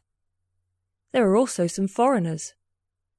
Some of the people conversed in small groups, others greeted each other at a distance and then laughed as they got close enough to shake hands and walk together. Lao Dao hesitated, trying to decide where to go. There weren't that many people in the street, and he would draw attention if he just stood here, but he would look out of place in any public area. He wanted to go back into the park, get close to the fissure, and hide in some corner to take a nap. He felt very sleepy, but he dared not sleep on the street. He noticed that the cars entering the park didn't seem to need to stop, and so he tried to walk into the park as well. Only when he was close to the park gate did he notice that two robots were patrolling the area. While cars and other pedestrians passed their sentry line with no problems, the robots beeped as soon as Lao Dao approached and turned on their wheels to head for him. In the tranquil afternoon, the noise they made seemed especially loud. The eyes of everyone nearby turned to him. He panicked, uncertain if it was his shabby clothes that alerted the robots. He tried to whisper to the robots, claiming that his suit was left inside the park, but the robots ignored him while they continued to beep and to flash the red lights over their heads. People strolling inside the park stopped and looked at him as though looking at a thief or eccentric person. Soon three men emerged from a nearby building and ran over. Lao Dao's heart was in his throat. He wanted to run, but it was too late. What's going on? the man in the lead asked loudly. Lao Dao couldn't think of anything to say, and he rubbed his pants compulsively. The man in the front was in his thirties. He came up to Lao Dao and scanned him with a silver disc about the size of a button, moving his hand around Lao Dao's person. He looked at Lao Dao suspiciously, as though trying to pry open his shell with a can opener. There's no record of this man. The man gestured at the older man behind him. Bring him in. Lao Dao started to run away from the park. The two robots silently dashed ahead of him and grabbed onto his legs. Their arms were cuffs and locked easily about his ankles. He tripped and almost fell, but the robots held him up. His arms swung through the air helplessly. Why are you trying to run? The younger man stepped up and glared at him. His tone was now severe. I. I. Lao Dao's head felt like a droning beehive. He couldn't think. The two robots lifted Lao Dao by the legs and deposited his feet onto platforms next to their wheels. Then they drove towards the nearest building in parallel, carrying Lao Dao. Their movements were so steady, so smooth, so synchronized, that from a distance it appeared as if Lao Dao was skating along on a pair of rollerblades, like Ne riding on his windfire wheels. Lao Dao felt utterly helpless. He was angry with himself for being so careless. How could he think such a crowded place would be without security measures? He berated himself for being so drowsy that he could commit such a stupid mistake. It's all over now, he thought. Not only am I not going to get my money, I'm also going to jail. The robots followed a narrow path and reached the back door of the building, where they stopped. The three men followed behind. The younger man seemed to be arguing with the older man over what to do with Lao Dao, but they spoke so softly that Lao Dao couldn't hear the details. After a while, the older man came up and unlocked the robots from Lao Dao's legs. Then he grabbed him by the arm and took him upstairs. Lao Dao sighed. He resigned himself to his fate. The man brought him into a room. It looked like a hotel room, very spacious, bigger even than the living room in Qin Tian's apartment, and about twice the size of his own rental unit. The room was decorated in a dark shade of golden brown, with a king-size bed in the middle. The wall at the head of the bed showed abstract patterns of shifting colours. Translucent white curtains covered the French window, and in front of the window sat a small circular table and two comfortable chairs. Lao Dao was anxious, unsure of who the older man was and what he wanted. Sit, sit! The older man clapped him on the shoulder and smiled. Everything's fine. Lao Dao looked at him suspiciously. You're from third space, aren't you? The older man pulled him over to the chairs and gestured for him to sit. How do you know that? Lao Dao couldn't lie. From your pants. The older man pointed at the waist of his pants.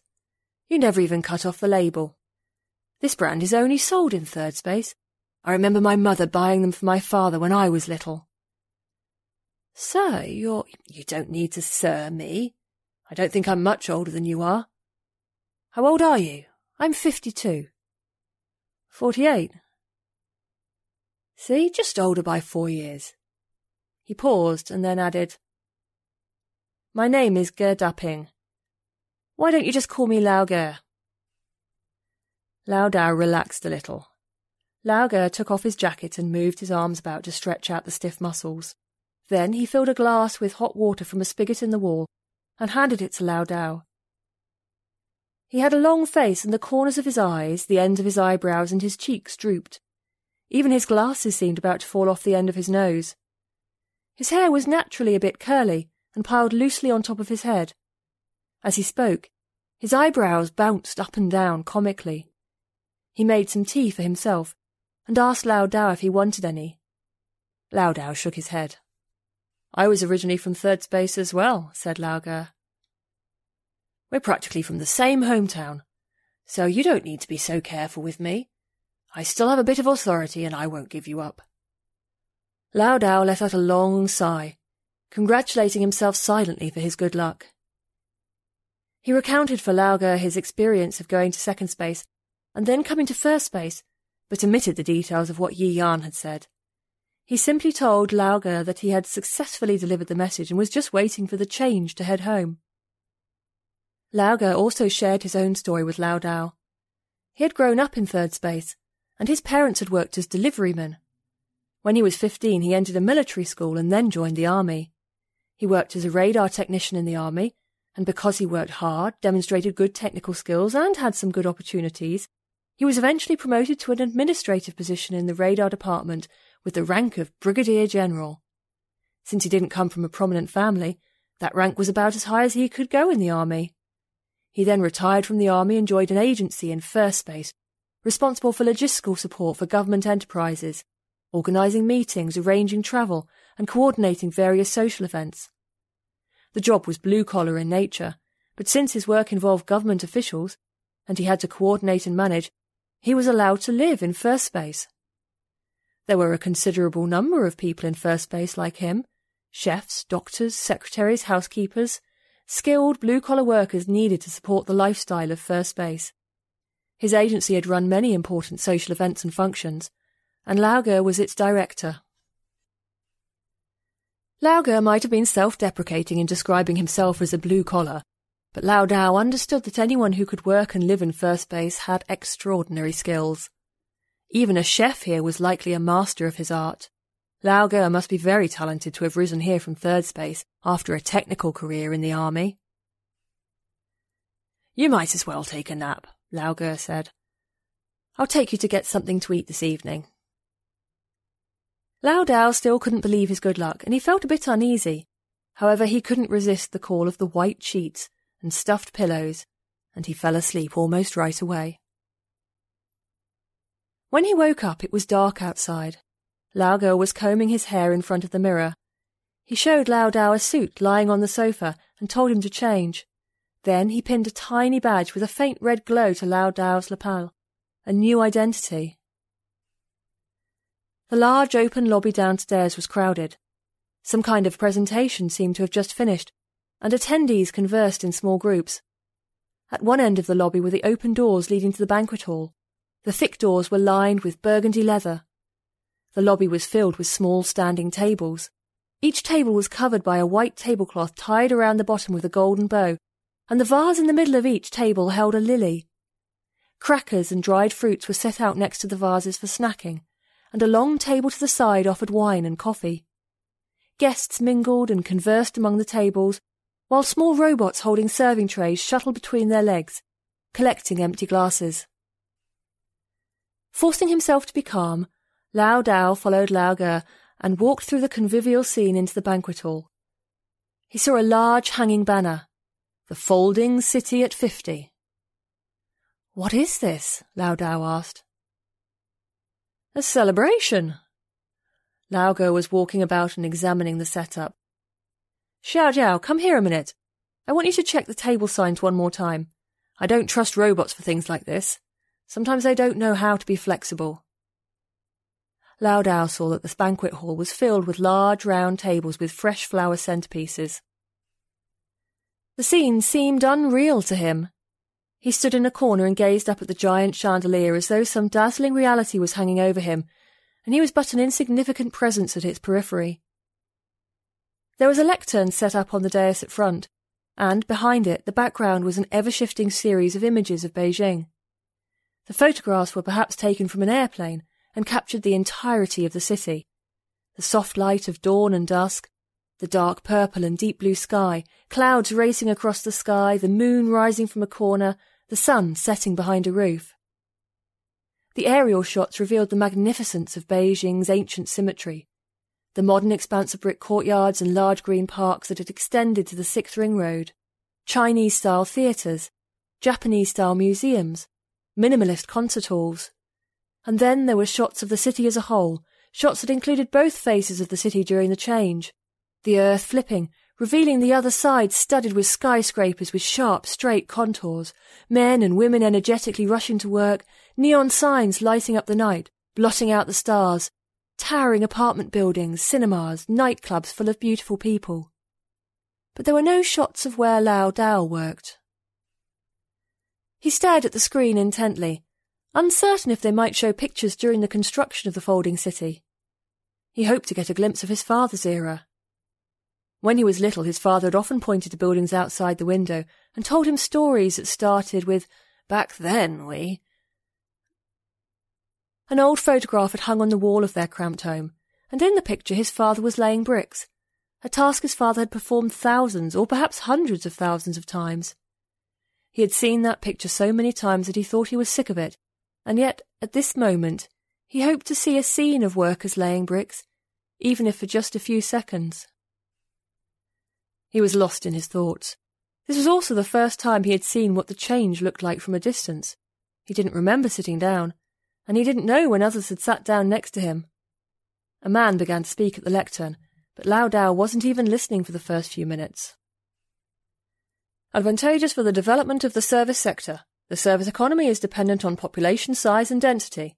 Currently, the service industry of our city is responsible for more than 85% of our GDP, in line with the general characteristics of world class metropolises. The other important sectors are the green economy and the recycling economy. Lao Dao was paying full attention now. Green economy and recycling economy were often mentioned at the waste processing station, and the phrases were painted on the walls in characters taller than a man. He looked closer at the speaker on the dais, an old man with silvery hair, though he appeared hale and energetic. All trash is now sorted and processed, and we've achieved our goals for energy conservation and pollution reduction ahead of schedule we've developed a systematic, large-scale recycling economy in which all the rare earth and precious metals extracted from e-waste are reused in manufacturing, and even the plastics recycling rate exceeds 80%. The recycling stations are directly connected to the reprocessing plants. Lao Dao knew of a distant relative who worked at a reprocessing plant in the technopark far from the city. The technopark was just acres and acres of industrial buildings, and he heard that all the plants over there were very similar. The machines pretty much ran on their own, and there were very few workers. At night, when the workers got together, they felt like the last survivors of some dwindling tribe in a desolate wilderness. He drifted off again. Only the wild applause at the end of the speech pulled him out of his chaotic thoughts and back to reality. He also applauded, though he didn't know what for. He watched the speaker descend the dais and return to his place of honour at the head table. Everyone's eyes were on him, Lao Dao saw Wu Wen, Yi Yan's husband. Wu Wen was at the table next to the head table. As the old man who had given the speech sat down, Wu Wen walked over to offer a toast, and then he seemed to say something that got the old man's attention. The old man got up and walked with Wu Wen out of the banquet hall. Almost subconsciously, a curious Lao Dao also got up and followed them. He didn't know where Lao Ge had gone. Robots emerged to serve the dishes for the banquets. Lao Dao emerged from the banquet hall and was back in the reception lobby. He eavesdropped on the other two from a distance and only caught snippets of conversation. There are many advantages to this proposal, said Wu Wen. Yes, I've seen their equipment. Automatic waste processing. They use a chemical solvent to dissolve and digest everything and then extract reusable materials in bulk. Clean and very economical. Would you please give it some consideration? Wu Wen kept his voice low, but Lao Dao clearly heard waste processing. He moved closer. The old man with the silvery hair had a complex expression. Even after Wu Wen was finished, he waited a while before speaking. You're certain that the solvent is safe? No toxic pollution? Wu Wen hesitated. The current version still generates a bit of pollution, but I'm sure they can reduce it to the minimum very quickly. Lao Dao got even closer. The old man shook his head, staring at Wu Wen. Things aren't that simple. If I approve your project and it's implemented, there will be major consequences. Your process won't need workers. So what are you going to do with the tens of millions of people who will lose their jobs? The old man turned away and returned to the banquet hall. Wu Wen remained in place, stunned. A man who had been by the old man's side, a secretary perhaps, came up to Wu Wen and said sympathetically, You might as well go back and enjoy the meal. I'm sure you understand how this works. Employment is the number one concern. Do you really think no one has suggested similar technology in the past? Lao Dao understood vaguely that what they were talking about had to do with him, but he wasn't sure whether it was good news or bad. Wu Wen's expression shifted through confusion, annoyance, and then resignation. Lao Dao suddenly felt some sympathy for him. He had his moments of weakness as well. The secretary suddenly noticed Lao Dao. Are you new here? he asked. Lao Dao was startled. Uh, um, uh. What's your name? How come I wasn't informed about a new member of the staff? Lao Dao's heart beat wildly. He didn't know what to say. He pointed to the badge on his lapel as though hoping the badge would speak or otherwise help him out. But the badge displayed nothing. His palms sweated. The secretary stared at him, his look growing more suspicious by the second. He grabbed another worker in the lobby, and the worker said he didn't know who Lao Dao was. The secretary's face was now severe and dark. He grabbed Lao Dao with one hand and punched the keys on his communicator with the other hand. Lao Dao's heart threatened to jump out of his throat, but just then he saw Lao Ge. Lao Ge rushed over and with a smooth gesture hung up the secretary's communicator. Smiling, he greeted the secretary and bowed deeply. He explained that he was short-handed for the occasion and had to ask for a colleague from another department to help out tonight. The secretary seemed to believe Lao Ge and returned to the banquet hall. Lao Ge brought Lao Dao back to his own room to avoid any further risks. If anyone really bothered to look into Lao Dao's identity, they'd discover the truth, and even Lao Ge wouldn't be able to protect him. I guess you're not fated to enjoy the banquet, Lao Ge laughed. Just wait here. I'll get you some food later. Lao Dao lay down on the bed and fell asleep again. He replayed the conversation between Wu Wen and the old man in his head. Automatic waste processing. What would that look like? Would that be a good thing or bad? The next time he woke up, he smelled something delicious. Lao Ge had set out a few dishes on the small circular table and was taking the last plate out of the warming oven on the wall. Lao Ge also brought over a half bottle of baijiu and filled two glasses. There was a table where they only had two people, and they left early, so most of the dishes weren't even touched. I brought some back. It's not much, but maybe you'll enjoy the taste. Hopefully you won't hold it against me that I'm offering you leftovers. Not at all, Lao Dao said. I'm grateful that I get to eat at all. These look wonderful. They must be very expensive, right? The food at the banquet is prepared by the kitchen here and not for sale, so I don't know how much they'd cost in a restaurant. Lao Ge already started to eat. They're nothing special. If I had to guess, maybe ten thousand, twenty thousand. A couple might cost thirty, forty thousand. Not more than that. After a couple of bites, Lao Dao realized how hungry he was. He was used to skipping meals, and sometimes he could last a whole day without eating. His body would shake uncontrollably then, but he had learned to endure it. But now the hunger was overwhelming. He wanted to chew quicker because his teeth couldn't seem to catch up to the demands of his empty stomach. He tried to wash the food down with baijiu, which was very fragrant and didn't sting his throat at all. Lao Ge ate leisurely and smiled as he watched Lao Dao eat. Oh! Now that the pangs of hunger had finally been dulled a bit, Lao Dao remembered the earlier conversation. Who was the man giving the speech? He seemed a bit familiar. He's always on TV, Lao Ge said. That's my boss. He's a man with real power, in charge of everything having to do with city operations. They were talking about automatic waste processing earlier. Do you think they'll really do it? Hard to say. Lao Ge sipped the baijiu and let out a burp. I suspect not.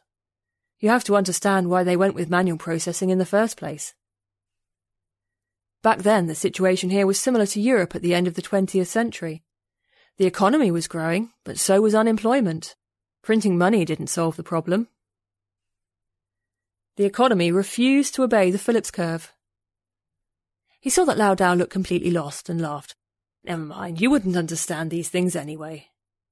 He clinked glasses with Lao Dao and the two drained their baijiu and refilled the glasses. I'll just stick to unemployment. I'm sure you understand the concept, Lao Ge continued. As the cost of labour goes up and the cost of machinery goes down, at some point it'll be cheaper to use machines than people. With the increase in productivity, the GDP goes up. But so does unemployment. What do you do? Enact policies to protect the workers? Better welfare? The more you try to protect workers, the more you increase the cost of labour and make it less attractive for employers to hire people. If you go outside the city now to the industrial districts, there's almost no one working in those factories.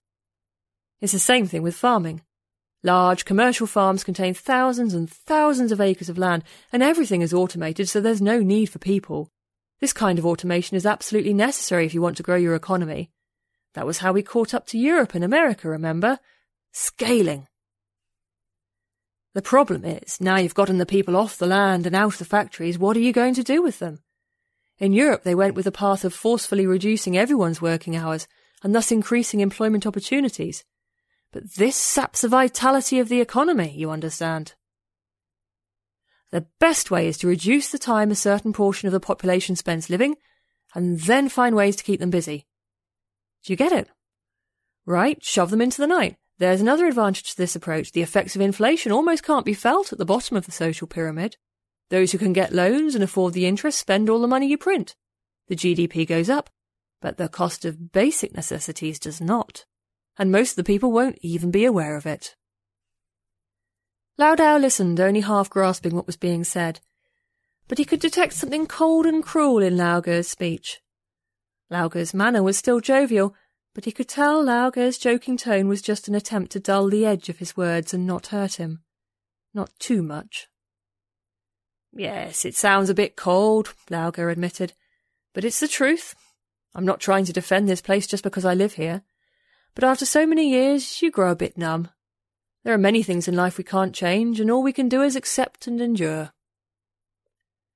Lao Dao was finally beginning to understand Lao Ge, but he didn't know what to say. Both became a bit drunk. They began to reminisce about the past, the foods they ate as children, schoolyard fights. Lao Ge had loved hot and sour rice noodles and stinky tofu. These were not available in first space, and he missed them dearly. Lao Ge talked about his parents, who still lived in third space. He couldn't visit them often because each trip required him to apply and obtain special approval, which was very burdensome. He mentioned that there were some officially sanctioned ways to go between third space and first space, and a few select people did make the trip often. He hoped that Lao Dao could bring a few things back to his parents, because he felt regret and sorrow over his inability to be by their side and care for them. Lao Dao talked about his lonely childhood. In the dim lamplight he recalled his childhood spent alone, wandering at the edge of the landfill. It was now late night. Lao Lauger had to go check up on the event downstairs, and he took Lao Dao with him. The dance party downstairs was about to be over, and tired-looking men and women emerged in twos and threes. Lao Ge said that entrepreneurs seemed to have the most energy, and often danced until the morning. The deserted banquet hall after the party looked messy and grubby, like a woman who took off her makeup after a long, tiring day. Lao Ge watched the robots trying to clean up the mess and laughed. This is the only moment when first space shows its true face. Lao Dao checked the time. Three hours until the change. He sorted his thoughts. It's time to leave. The silver-haired speaker returned to his office after the banquet to deal with some paperwork, and then got on a video call with Europe. At midnight he felt tired. He took off his glasses and rubbed the bridge of his nose. It was finally time to go home. He worked till midnight on most days. The phone rang. He picked up. It was his secretary. The research group for the conference had reported something troubling. Someone had discovered an error with one of the figures used in the pre-printed conference declaration, and the research group wanted to know if they should reprint the declaration. The old man immediately approved the request. This was very important and they had to get it right. He asked who was responsible for this, and the secretary told him that it was Director Wu Wen. The old man sat down on his sofa and took a nap. Around four in the morning, the phone rang again. The printing was going a bit slower than expected, and they estimated it would take another hour. He got up and looked outside the window. All was silent. He could see Orion's bright stars twinkling against the night sky. The stars of Orion were reflected in the mirror like surface of the lake. Lao Dao was sitting on the shore of the lake, waiting for the change. He gazed at the park at night, realizing that this was perhaps the last time he would see a sight such as this, he wasn't sad or nostalgic. This was a beautiful, peaceful place, but it had nothing to do with him. He wasn't envious or resentful. He just wanted to remember the experience. There were few lights at night here, nothing like the flashing neon that turned the streets of Third Space bright as day. The buildings of the city seemed to be asleep, breathing evenly and calmly. At five in the morning, the secretary called again to say that the declaration had been reprinted and bound, but the documents were still in the print shop and they wanted to know if they should delay the scheduled change. The old man made the decision right away. Of course they had to delay it. At forty minutes past the hour, the printed declarations were brought to the conference site, but they still had to be stuffed into about 3,000 individual folders. Lao Dao saw the faint light of dawn. At this time during the year, the sun wouldn't have risen by six, but it was possible to see the sky brightening near the horizon. He was prepared. He looked at his phone. Only a couple more minutes until six. But strangely, there were no signs of the change. Maybe in first space even the change happens more smoothly and steadily. Ten after six, the last copy of the declaration was stuffed into its folder. The old man let out a held breath. He gave the order to initiate the change. Lao Dao noticed that the earth was finally moving. He stood up and shook the numbness out of his limbs. Carefully, he stepped up to the edge of the widening fissure. As the earth on both sides of the crack lifted up, he clambered over the edge, tested for purchase with his feet, and climbed down. The ground began to turn. At twenty after six, the secretary called again with an emergency. Director Wu Wen had carelessly left a data key with important documents behind at the banquet hall. He was worried that the cleaning robots might remove it, and he had to go to retrieve it right away. The old man was annoyed, but he gave the order to stop the change and reverse course. Lao was climbing slowly over the cross section of the earth when everything stopped with a jolt. After a moment, the earth started moving again, but now in reverse. The fissure was closing up. Terrified, he climbed up as fast as he dared. Scrabbling over the soil with hands and feet, he had to be careful with his movements. The seam closed faster than he had expected. Just as he reached the top, the two sides of the crack came together. One of his lower legs was caught. Although the soil gave enough to not crush his leg or break his bones, it held him fast, and he couldn't extricate himself despite several attempts. Sweat beaded on his forehead from terror and pain. Has he been discovered? Lao Dao lay prostrate on the ground, listening. He seemed to hear steps hurrying toward him. He imagined that soon the police would arrive and catch him. They might cut off his leg and toss him in jail with a stump. He couldn't tell when his identity had been revealed.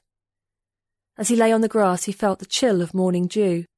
The damp air seeped through collar and cuffs, keeping him alert and making him shiver. He silently counted the seconds, hoping against hope that this was but a technical malfunction. He tried to plan for what to say if he was caught. Maybe he should mention how honestly and diligently he had toiled for 28 years and try to buy a bit of sympathy. He didn't know if he would be prosecuted in court. Fate loomed before his eyes. Fate now pressed into his chest. Of everything he had experienced during the last 48 hours, the episode that had made the deepest impression was the conversation with Lao Ge at dinner. He felt that he had approached some aspect of truth and perhaps that was why he could catch a glimpse of the outline of fate. The outline was too distant, too cold, too out of reach. He didn't know what was the point of knowing the truth. If he could see some things clearly but was still powerless to change them, What good did that do?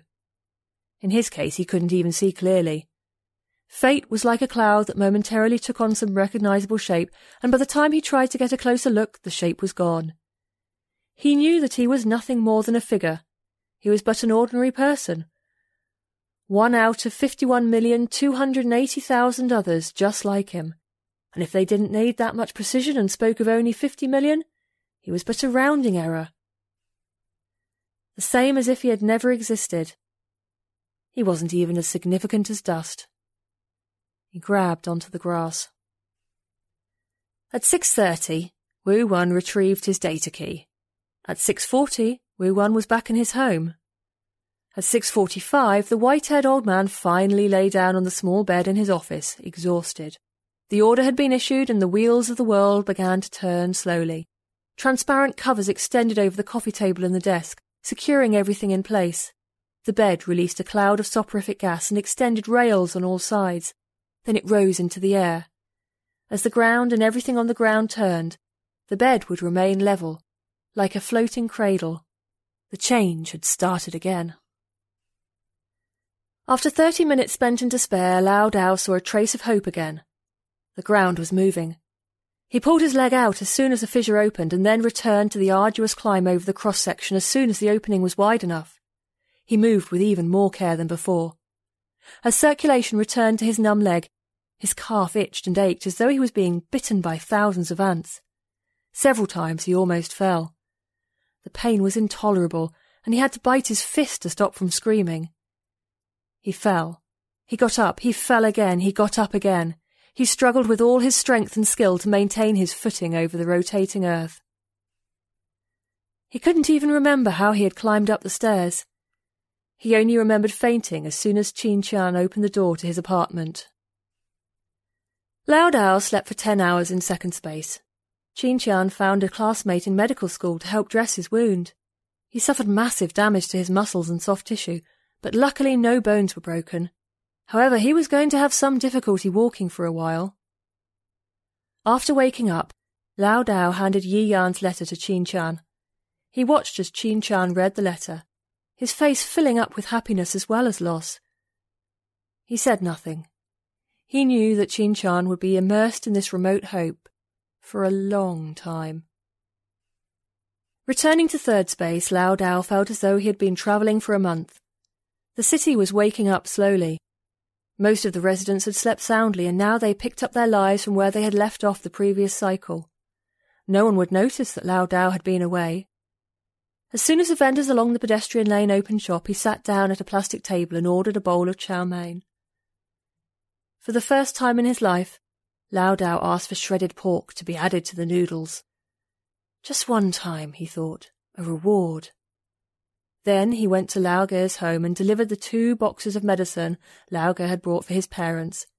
The two elders were no longer mobile, and a young woman with a dull demeanour lived with them as a caretaker. Limping, he slowly returned to his own rental unit. The hallway was noisy and chaotic, filled with the commotion of a typical morning brushing teeth, flushing toilets, arguing families. All around him were dishevelled hair and half dressed bodies. He had to wait a while for the elevator.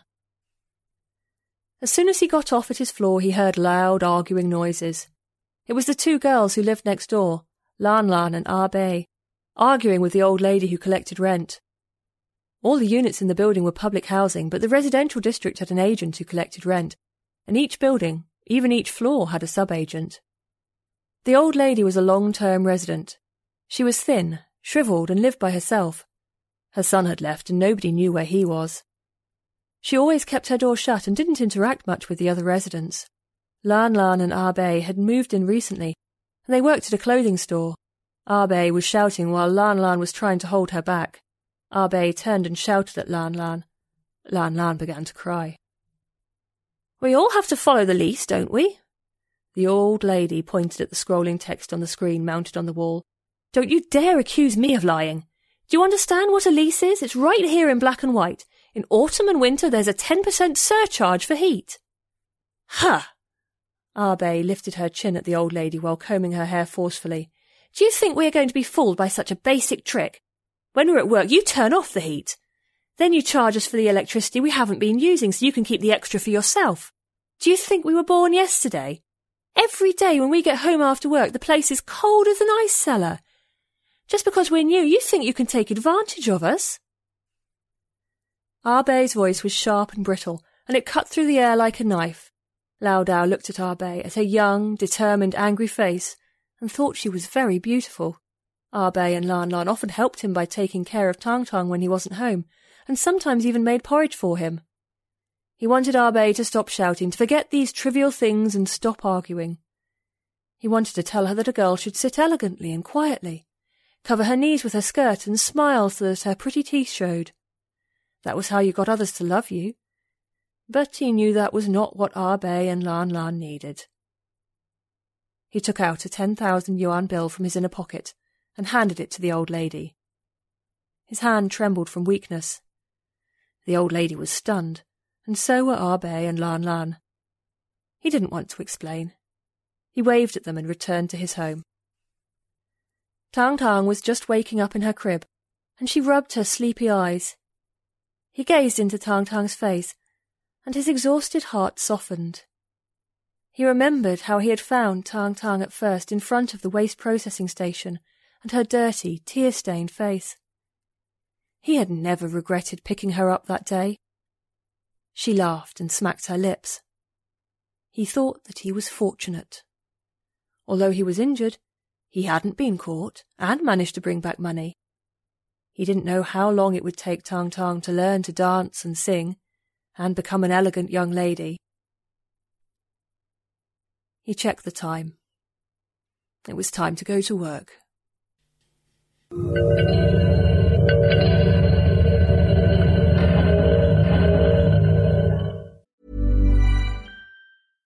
Cool fact a crocodile can't stick out its tongue. Also, you can get health insurance for a month or just under a year in some states. United Healthcare short term insurance plans, underwritten by Golden Rule Insurance Company, offer flexible, budget friendly coverage for you. Learn more at uhone.com. Ever catch yourself eating the same flavorless dinner three days in a row? Dreaming of something better? Well, HelloFresh is your guilt free dream come true, baby. It's me, Keke Palmer.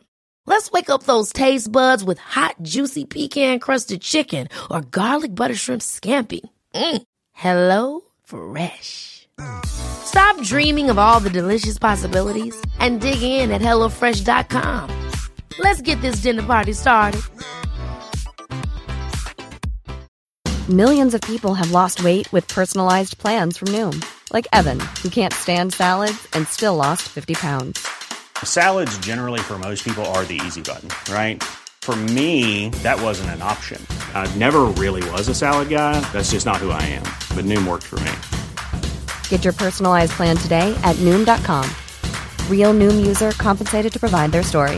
In four weeks, the typical Noom user can expect to lose one to two pounds per week. Individual results may vary. There we go. Big thank you to Hao Jingfang. Don't forget, copyright is Hao uh, big thank you all. Hopefully, we'll get some more stories by her. And Catherine, Catherine, what can I say? Thank you so much. And tell and give a little tip to your, your man as well, Jeremy, there, because I'm sure he might have had a little kind of hand in kind of producing that as well. Thank you so much, everyone. So, lady swallowed a fly. so next, like I say, Amy was there. And actually, Amy was going to be the one we kind of pushed Amy to the front. If, you know, Tales to Terrify did win, Amy was going to be there, you know, and have to accept the, the award because no, no one else was there. So big, I want to say a big thank you to Amy as well. And I forgot to mention this. Actually, I'm going to, just give us a second. I'm going to go and get it. Amy sent us a postcard from Worldcon. Let's have a look. Came, came yesterday. Just put the. Oh, because I, I, didn't get into about half ten last night from work, and it was there waiting for us. And it's a cool. Oh man, it's just so. It's just like the romantic side of, of science fiction, what I love. It's a postcard. She must have gotten it from like Worldcon, and I've never heard a Classic science fiction. Joseph O'Neill, The Land Under England a penguin classic book, and the picture is just ama- amazing. It's kind of kind of weird shaped boat, and it's like tropical kind of alien plants, and like an alien city in in the background, and it's such a nice postcard. I'll, I'll certainly keep it. And you know, just having a, a, kind of fab time, Amy. So, Amy, thank you so much for sending. She does send cards, and it's lovely. Do you know what I mean? Keep on, uh, Amy, wherever you go, send us a postcard. It's lovely. Really appreciate it. So, like I say, Amy was there, you know what I mean, and representing Tales of Terrify, but she also had her own stuff to do as well. And this is, you know, the one of our kind of presentations. She thought it'd be nice to kind of, you know, just let other people, you know what I mean? Because you do it live and then it's gone and finished. But this is nice just to get it, you know, all that work you put into it. You might as well let other people hear this essay. So this is Amy at Worldcon. Hello, my friends. It is time for another look back into genre history. And today I have something special to share with you. This August, I am going to be a part of MidAmeriCon 2 which is also the 74th World Science Fiction Convention. It's going to be held in Kansas City, Missouri, and I will be there. I'm going to be on some panels, I'm going to take part in a reading, and I'm also going to be giving a standalone talk. Uh, the standalone talk is part of the academic track of the con, and that is hosted by the Campbell Conference. The Campbell Conference is normally held each June at the University of Kansas's Gunn Center for the Study of Science Fiction. But this year it is going to be held as part of Worldcon. I'm delighted to be able to be a part of the con in this way, and I wanted to share that with you for those of you who can't be at Worldcon this year, or for those of you who will be but have something else to be doing at the time that I'm scheduled to speak, well, I'd like to share that presentation with you. It is based on some work of mine that was just recently published. It's hot off the press, the ink is still wet. An essay of mine called His Fordship in the Capital and Big Brother in the Districts The Hunger Games and the Modern Dystopian Tradition and that's published in the book Critical Insights, the Hunger Games trilogy, edited by Lana Whited. And I thought my study, which basically uses a contemporary work as a window into some of the big issues of past classic works of the genre, was a good fit for this year's theme for the academic track, which is Tomorrow is Now. So, I hope you will join me here as I give you my presentation His Fordship in the Capital and Big Brother in the Districts.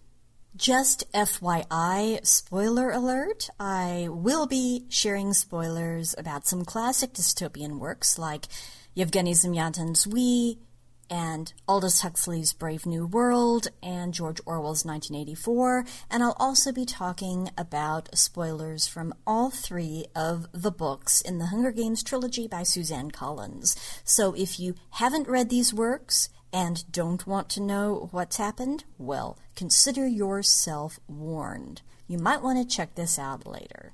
One of the most impressive aspects of Suzanne Collins' The Hunger Games to me is how it engages the dystopian tradition of science fiction. It takes part in its conversation and pays tribute to its classics and answers a question that has been part of the dialogue for well over half a century, and that is who is right in his warnings about the future, Aldous Huxley or George Orwell?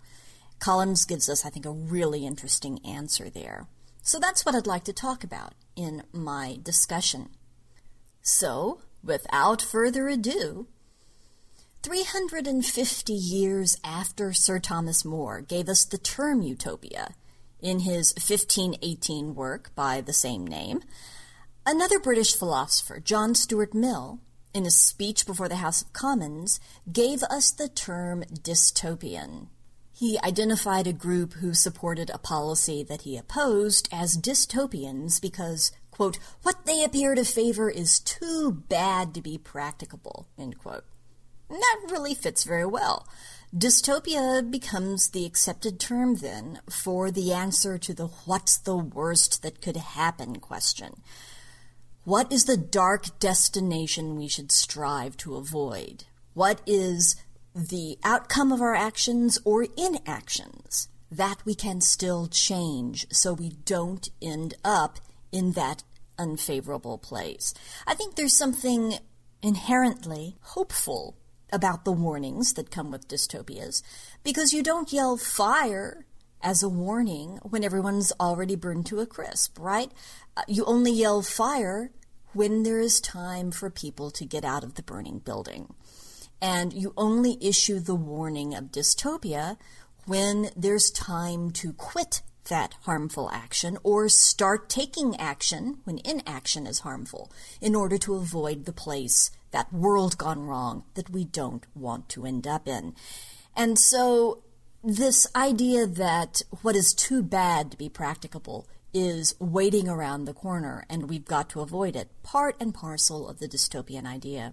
It's as old as literature itself. Depending on how we read it, Plato's Republic is dystopia.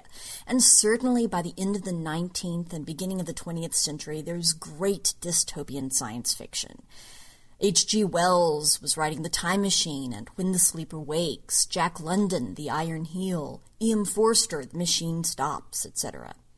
But I'd say the birth of a truly modern dystopian literary tradition required another ingredient that hadn't yet shown up, and that was the rise of the totalitarian nation state. We get that, and in the process, the mother and father text of all modern science fiction in the dystopian vein, with Yevgeny Zamyatin's pioneering We, first published in 1924 in English.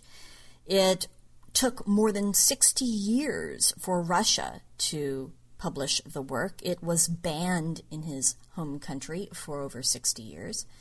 Informed by the bloody Russian Revolution and the rise of Soviet communism after it, Zamyatin, who was ultimately permanently exiled for his political perspectives, created a very dismal future in We, extrapolated from all the political trends he witnessed. He imagined a powerful one state dictating all aspects of human life, down to the number of times every person was allowed to chew a bite of food. And he also imagined that one state seeking to expand its rigid and relentless control throughout the universe, not just across the planet, but into the stars. We pioneered many of the essential building blocks that appear repeatedly in other works of dystopias, including The Hunger Games. Let me give you some examples. Zamyatin conveys the dehumanization of the citizens of the one state. By denying them names, they get numbers instead. Now, of course, the characters in the Hunger Games do have names, but their home regions aren't as fortunate. So Katniss Everdeen comes not from the evocative Appalachia, but instead the sterile District Number 12. And once the games begin, she and her fellow tributes are directly tied to the number of the district that they represent. That's their identity. Another instance of trend setting Zamyatin depicts the constant surveillance of the one state by describing the buildings of the future as being, for example, completely of glass. So everyone is quite literally watching everybody else all the time. And there's this relentless sense of never having privacy, always being viewed and judged. Similarly, in The Hunger Games, Katniss learns from a very early age that as an ordinary citizen of District 12, she may be observed at any time. She can't sing the wrong song in her home. She can't wear the wrong expression on her face during a public announcement. Then, of course, when she volunteers for tribute and becomes part of the games, her life is transformed by the need to constantly play to the ever present cameras and audience members, and particularly President Snow, if she hopes to survive. Now, there's hope in We. Uh, there's a forest beyond the walls of the one state, and there's the idea that there are survivors of the 200 year war who managed to get away from the state, to elude capture, and live as part of the land.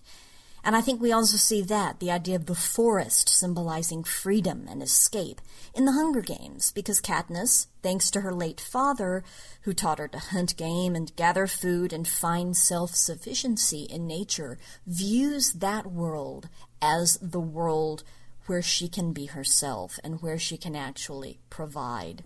Away from the ever present cameras and away from the ever present threat. There's another comparison I want to make, but I'll mention that at the end. The takeaway here is that there's an indelible influence that we has. It appears later in equally classic works by authors who read Zamyatin, from Anthem by Ayn Rand. She really runs with the idea of the numbers, not names in, in Anthem in 1938. In 1940, Kallocain, which happens to be, by the way, up for a Retro Hugo Award for Best Novel, 1941, this year, by the Swede Karin Boye. That one really runs with Zamyatin's idea of surveillance and the state knowing all, being able to really see into your thoughts, and also plays with the idea of kind of agency capture in the sense that the protagonist is someone who really has, you know, been drinking the Kool Aid, really has bought into all the propaganda,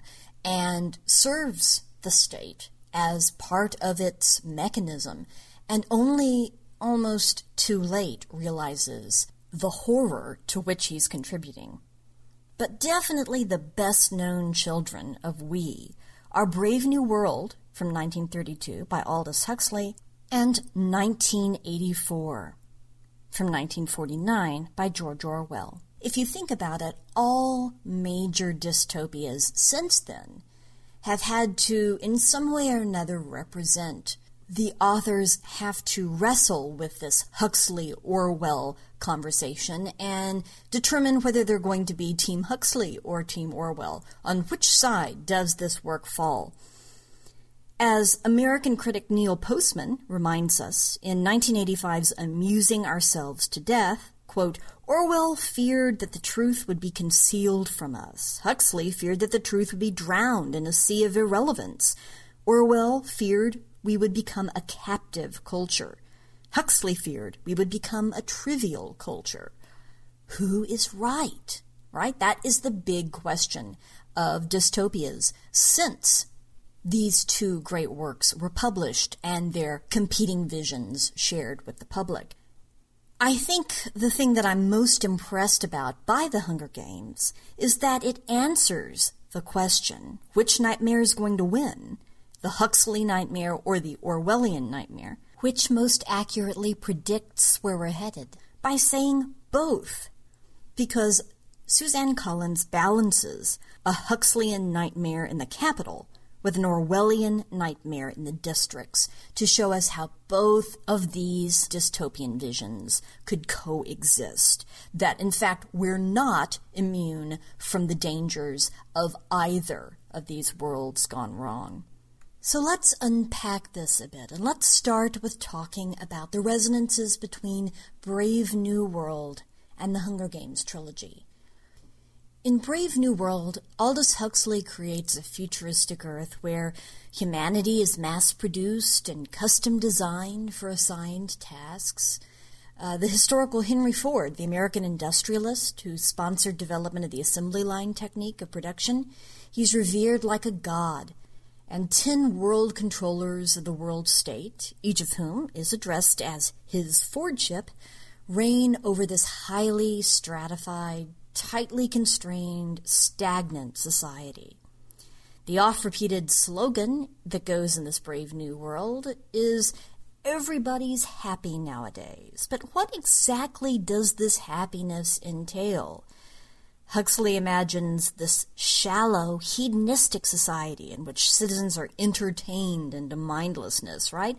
They're they're the ultimate passive consumers. They watch immersive multisensory films, the feelies.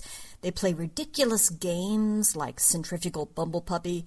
They engage in meaningless recreational sex and, on frequent occasions, the cathartic group orgy, orgy porgy, and they disappear into holidays in their own minds, courtesy of the hallucinogenic drug soma. They're not challenged by their work. They're not engaged in any serious decision making. They're not focused on anything beyond their own short term self centered pleasure.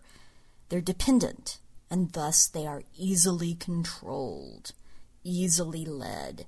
And therein lies, I think, Huxley's great warning. Now, let's think of Suzanne Collins's Citizens of the Capitol. I think they share a lot in common with Huxley's Citizens of the World State. Let me give you a few examples. First, a majority of those who live in the capital are consumed by the trivial. Fad and fashion rule, making stylists, uh, described by Katniss as, quote, so dyed, stenciled, and surgically altered their grotesque, end quote, celebrities in their own right. They're also dependent. Katniss comes to realize that the Capitol dwellers are, are little more than ignorant, gullible, dependent youngsters, no more responsible for themselves or the society they inhabit than an infant would be. You may recall that in Mockingjay, she defends the remaining members of her Capitol prep team from the leadership of District 13 by saying, quote, They're not evil or cruel, they're not even smart. Hurting them, it's like hurting children. They don't see. I mean, they don't know, end quote. Another example from Brave New World, uh, a parallel with The Hunger Games, the protagonists of both tales are outsiders. In Brave New World, members of the public view John as a wildly primitive creature because he grew up beyond their regulated society on the reservation, where behavior occurs that they see as beastly, even though we, as readers, see those same behaviors as normal, like the practice of sexual reproduction, the maintenance of family relationships, the observance of cultural and religious rituals. The citizens of the world state end up calling John the Savage because of his so called uncivilized origins and practices. And in the same way, Katniss in the Hunger Games is viewed as something different and less sophisticated by members of the Capitol because she comes from District 12. She defies the Capitol's aesthetics. There's even the savage notion that comes across when members of her prep team first try to change her appearance. They fuss over her natural body, seeing it as too rough and too hairy. And once they've waxed and plucked and scoured and scrubbed her, Flavius says, quote, You almost look like a human being now. End quote. In fact, the othering kind of works both ways because at one point Katniss thinks that she should be embarrassed standing naked in front of her team. Quote, but they are so unlike people that I'm no more self conscious than if a trio of oddly colored birds were pecking around my feet. The result of the artificial and limited view that the Capitol citizens have is that John and Katniss, these savage characters, these reflections to our perspective of natural humanity, because they're not artificial, they're not altered, they represent something alien to the Capitol citizens. And because of that, the Capitol folk can view uh, their lives, their sufferings, even their deaths without empathy. Huxley describes how Darwin Bonaparte, who's the Feely Corporation's most expert big game photographer, plants microphones and cameras around the home to which John has retreated to escape. He gets footage of the savage, and he thinks the greatest since his taking of the famous all howling stereoscope Feely of the gorilla's wedding. He stalks the man like a hunter after his prey in order to get this incredibly personal footage. And John's private personal anguish becomes the multisensory movie The Savage of Surrey, seen, heard, and felt in every first class Feely palace in Western Europe. There's no sense that they are watching a human being. Likewise, in the Collins trilogy, the children of the districts are reaped for the Hunger Games so that their suffering can be broadcast. As a warning, yes, as a reminder to the people of the districts, of course, but also as entertainment for the citizens of the Capitol, who watch, who place bets, who follow the killings like they're watching a sports competition. And here is where Suzanne Collins gives us one of her twists.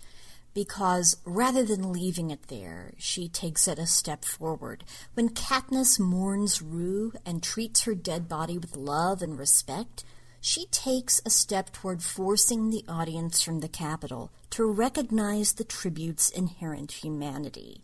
She makes Rue's life and death abruptly real for those Capitol viewers. Another example individuals fare similarly, that is, poorly, in the dystopias of Huxley and Collins. For example, in Brave New World, the few independent minds who rise above the ranks of conformity are punished. Take, for example, the gifted Helmholtz Watson, the handsome and brilliant lecturer at the College of Emotional Engineering.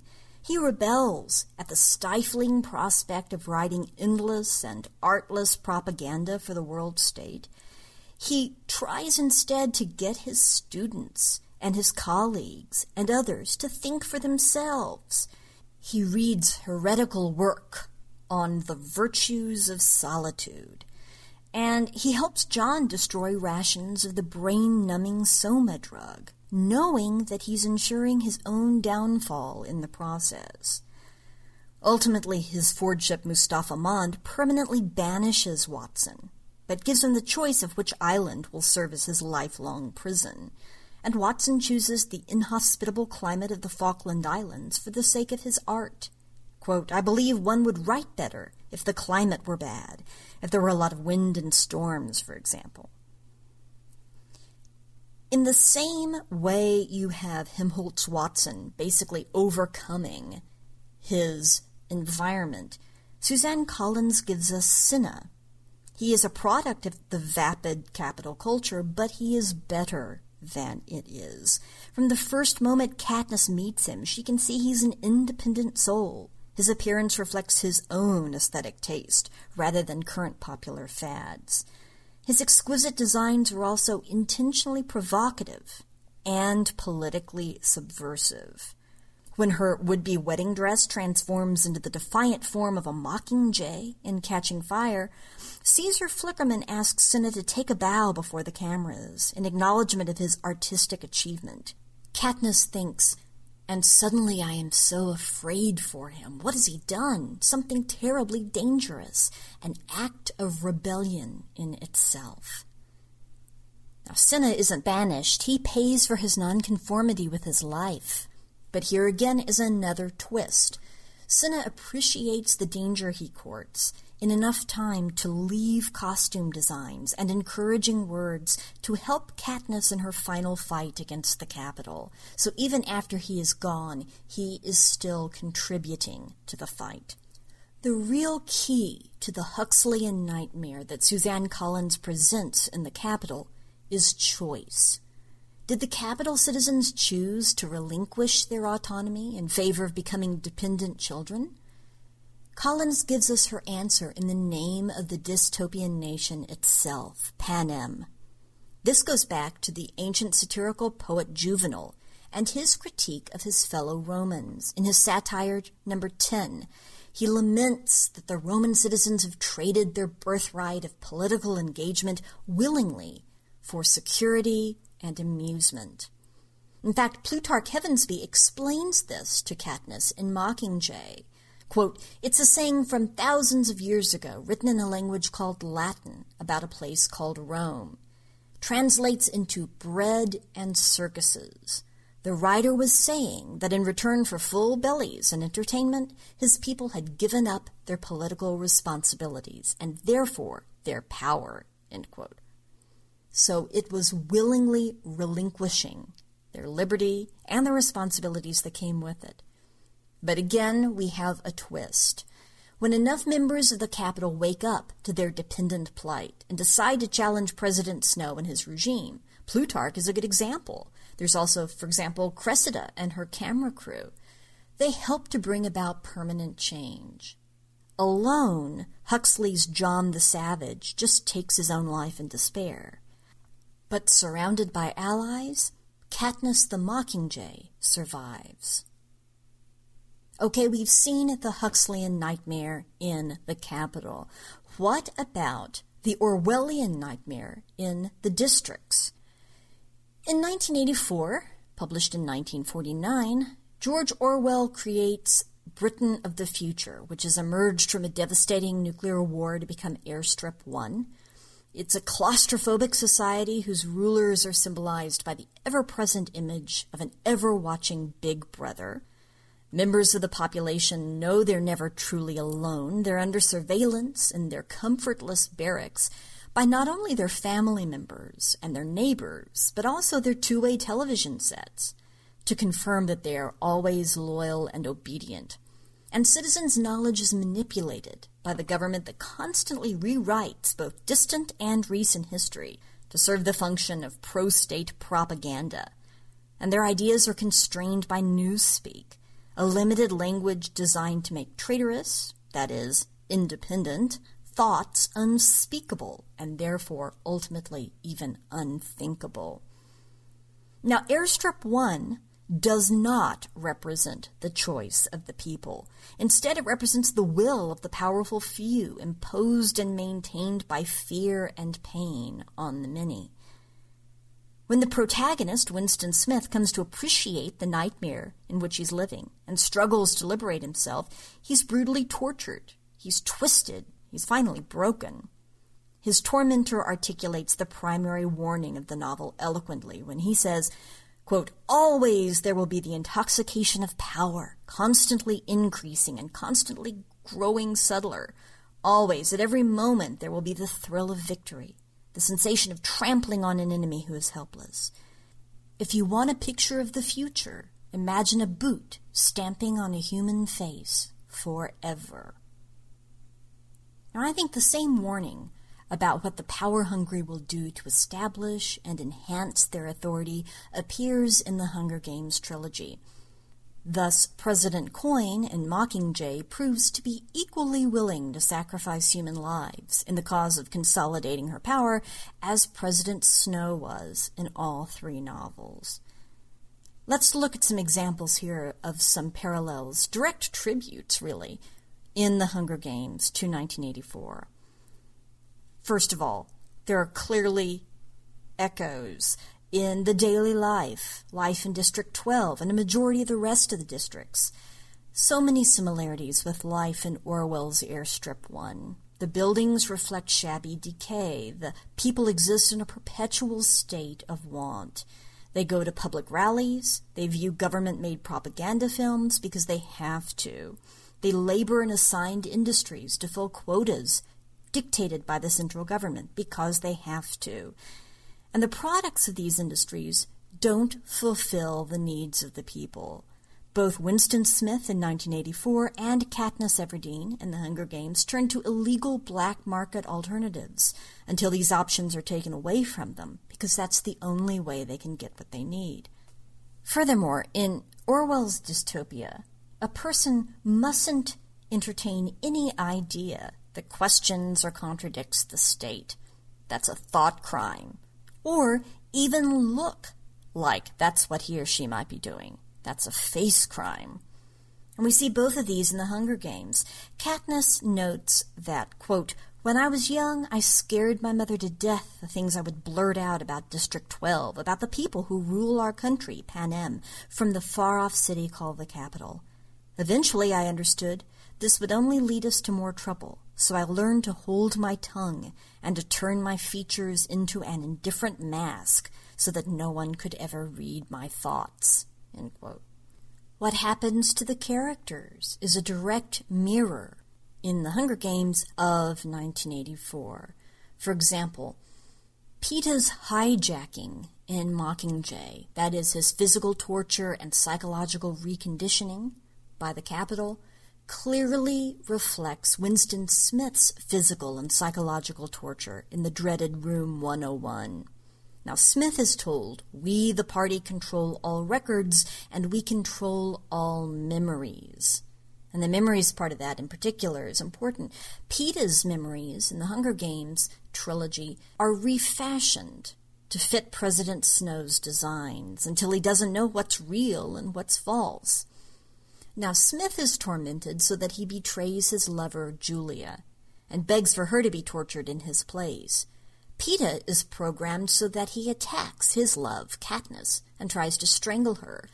But in both cases, the rulers release their victims in order to send a loud and clear message about the ultimate power that the government wields over its people, power enough to break and remake each citizen.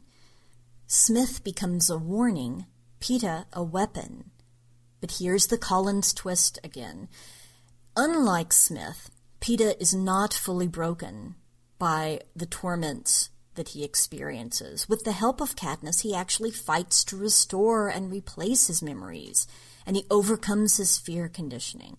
In the end, Peeta doesn't give Katniss death, like Snow intended, but life, a new life with him, and the new life of the children they make together.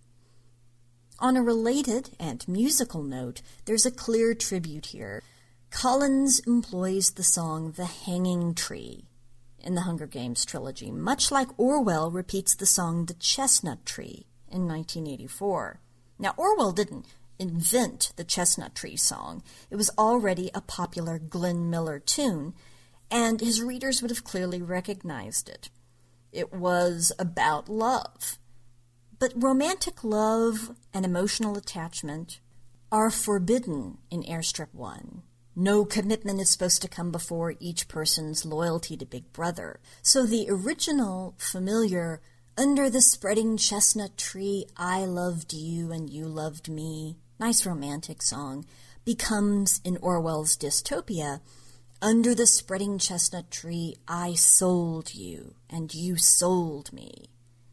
This selling speaks to how, in the end, Big Brother always wins. Smith and his lover each betray the other while in custody. Collins echoes Orwell with the hanging tree. Not like Orwell's song The Chestnut Tree, a reminder of how the state triumphs over everything, even love. It's quite the opposite. The Hanging Tree is a subversive song about a man condemned to be hanged, calling to his love to join him so the two can die together and be free. Love wins in this version. Only in Mockingjay, when Katniss already has a couple of trips to the Hunger Games under her belt, does she comprehend why her mother had wanted her to forget the song The Hanging Tree, never sing it again.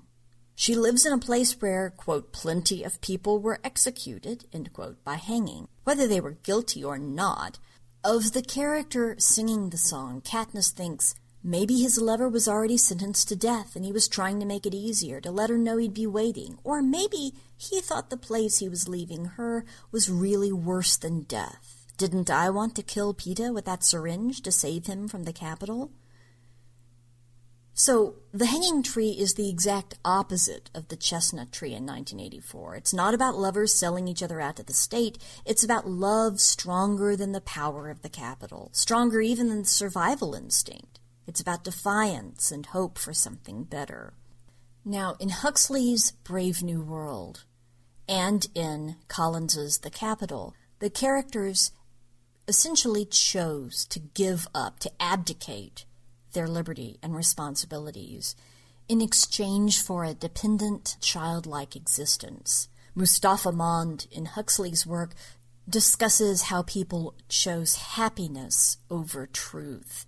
Now their decision making apparatus has atrophied, true, but in the beginning there was choice, and the same is true for the Capitol. And we see that because some people in the Capitol do choose, ultimately, to help the other side. They do recognize that they don't have to be dependent. Here in 1984 and in the districts, we see a populace whose freedom was taken away and trampled by force, never voluntarily given up. The government maintains its authority through fear and violence. Once more, though, Collins ends with a twist. Orwell leaves us with an individual destroyed. Collins, however, leaves us with individuals who are truly, yes, wounded and scarred, but they're also survivors who have outlived the powers that oppress them. Orwell leaves readers with a broken wreck of a protagonist, a beaten down and brainwashed servant of Big Brother. Huxley's hero takes his own life. But Collins provides hope. And here at the end, I want to bring us full circle and go back to the work that set the tone for both Brave New World and 1984, Yevgeny Zamyatin's We. Because in giving hope at the end, I think Suzanne Collins brings us all the way back to that first great modern dystopia, We.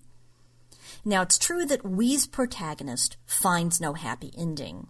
D503 endures a lobotomy like brain surgery, and that restores him to a kind of passive obedience. And his love, I330, is brutally executed. But, despite this, Zamyatin offers readers the promise of something more. Another character, O90, is pregnant with D503's child, and she manages to escape the one state and find refuge beyond the wall in the forest. The next generation, we are promised, will be born free. And this is where Suzanne Collins leaves us at the end of Mockingjay, with the children of Katniss and Peeta playing freely and without fear in the meadow. The little girl and her brother don't know they play on a graveyard, we're told. Katniss and Peeta will never fully recover from all they've endured, that's true, but they'll find joy in watching their children experience the kind of childhood they never had, and this brings hope. Their next generation can, quote, take the words of the song for granted. Here it's safe, here it's warm, end quote. And so I applaud Collins for engaging in the dystopian conversation, in considering the sort of world gone wrong envisioned first by Zamyatin and later in different ways by Huxley and Orwell, and giving both Huxley and Orwell credit, balancing their dystopian visions in her depictions of the Capitol and the districts. I also think it's very important that Collins adds her own twist, that she subverts the hopelessness of aspects of these dystopias and provides an ending note of hope herself. Worlds can go wrong, she suggests, in both Huxleyan and Orwellian ways. But if we step up, they can also be saved.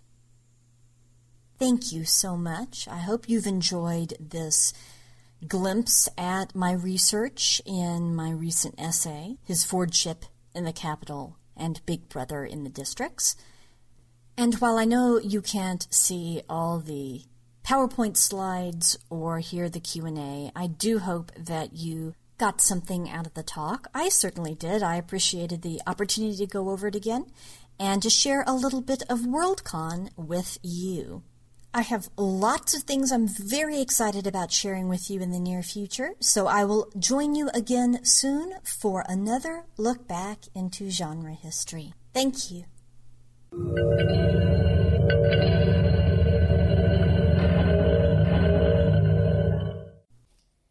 Big thank you, Amy, for that. Thank you so much. You know, I was looking back at our correspondence between me and Amy for this, um, you know, section, and Ever the Professional. I think I was meant to play it last week or the week before. I just, I don't know. I, I read an email once and then that's it. I'm too busy, busy at the moment, bloody going out Pokemon hunting. level 20. I'm so close to level 25. Yes, I am a god in my village. Thank you so much for that. You're a star. Thank you. So that is Starship Sofa's 449 put to bed. God, nearly 450, man. And Jeremy has, I think now Jeremy as well, just mentioning, Jeremy's on his way to Poland. He's had UK and now he's into Poland. So, you know, I think his relations are all over there as well. So, big thank you to Jeremy putting this show together. And he's, like you see, he's got drafts of all kind of shows for a few weeks while he's away. So, big up to there to Jeremy as well. So that is today's show. I hope you enjoyed it. Well, the, the week we played the winner of Best Novelette in the 2016 Hugo Awards. What did you think? Did you like that story? Did you like last week's Hugo story?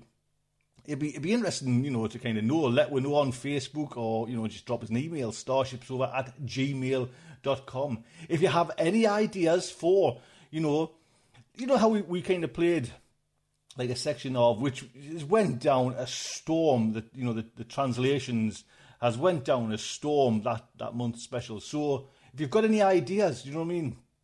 for little quirks like that, let we know. Do you know what I mean? Because we're always kind of open to ideas, and we're certainly looking into doing other things as well. So if you've got some thoughts, and even on how the, the show's run, let us know.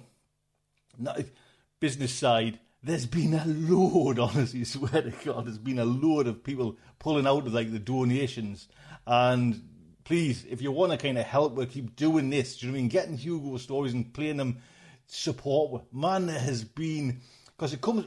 Most people don't like stop the thing. It's just the card fails, and then it, you know you kind. I think most people have like a, a separate email account for the PayPal, and you, you send you know I send like a little reminder saying, "Hey, it's it's it's, it's stopped. The, the funds have stopped," but you don't hear back.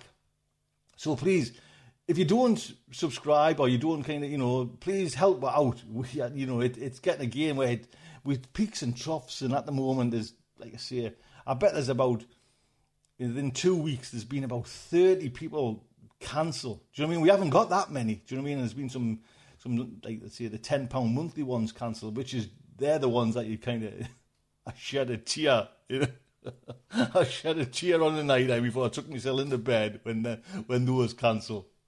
So, honest to God, help out. It would be fantastic. We're kind of we're, we're needing it again. Do you know what I mean? It's just like, oh, here we go again. So until next week, I'd just like to say good night from me.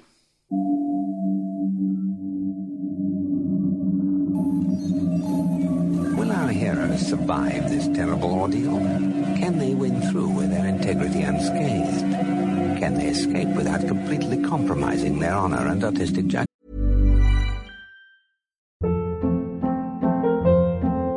Hold up. What was that? Boring. No flavor. That was as bad as those leftovers you ate all week. Keke Palmer here, and it's time to say hello to something fresh and guilt-free. Hello Fresh. Jazz up dinner with pecan-crusted chicken or garlic butter shrimp scampi. Now that's music to my mouth. Hello Fresh. Let's get this dinner party started. Discover all the delicious possibilities at hellofresh.com.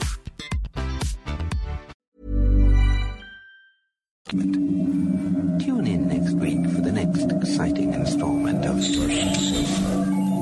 Evacuation procedure initiated. Shuttle set for launch. Airlock will be opened in three, two, one. This presentation has been brought to you by the District of Wonders Network, dedicated to podcasting the finest genre fiction. You can learn more about the District of Wonders and their many literary productions at their website, www.districtofwonders.com. Thank you for listening.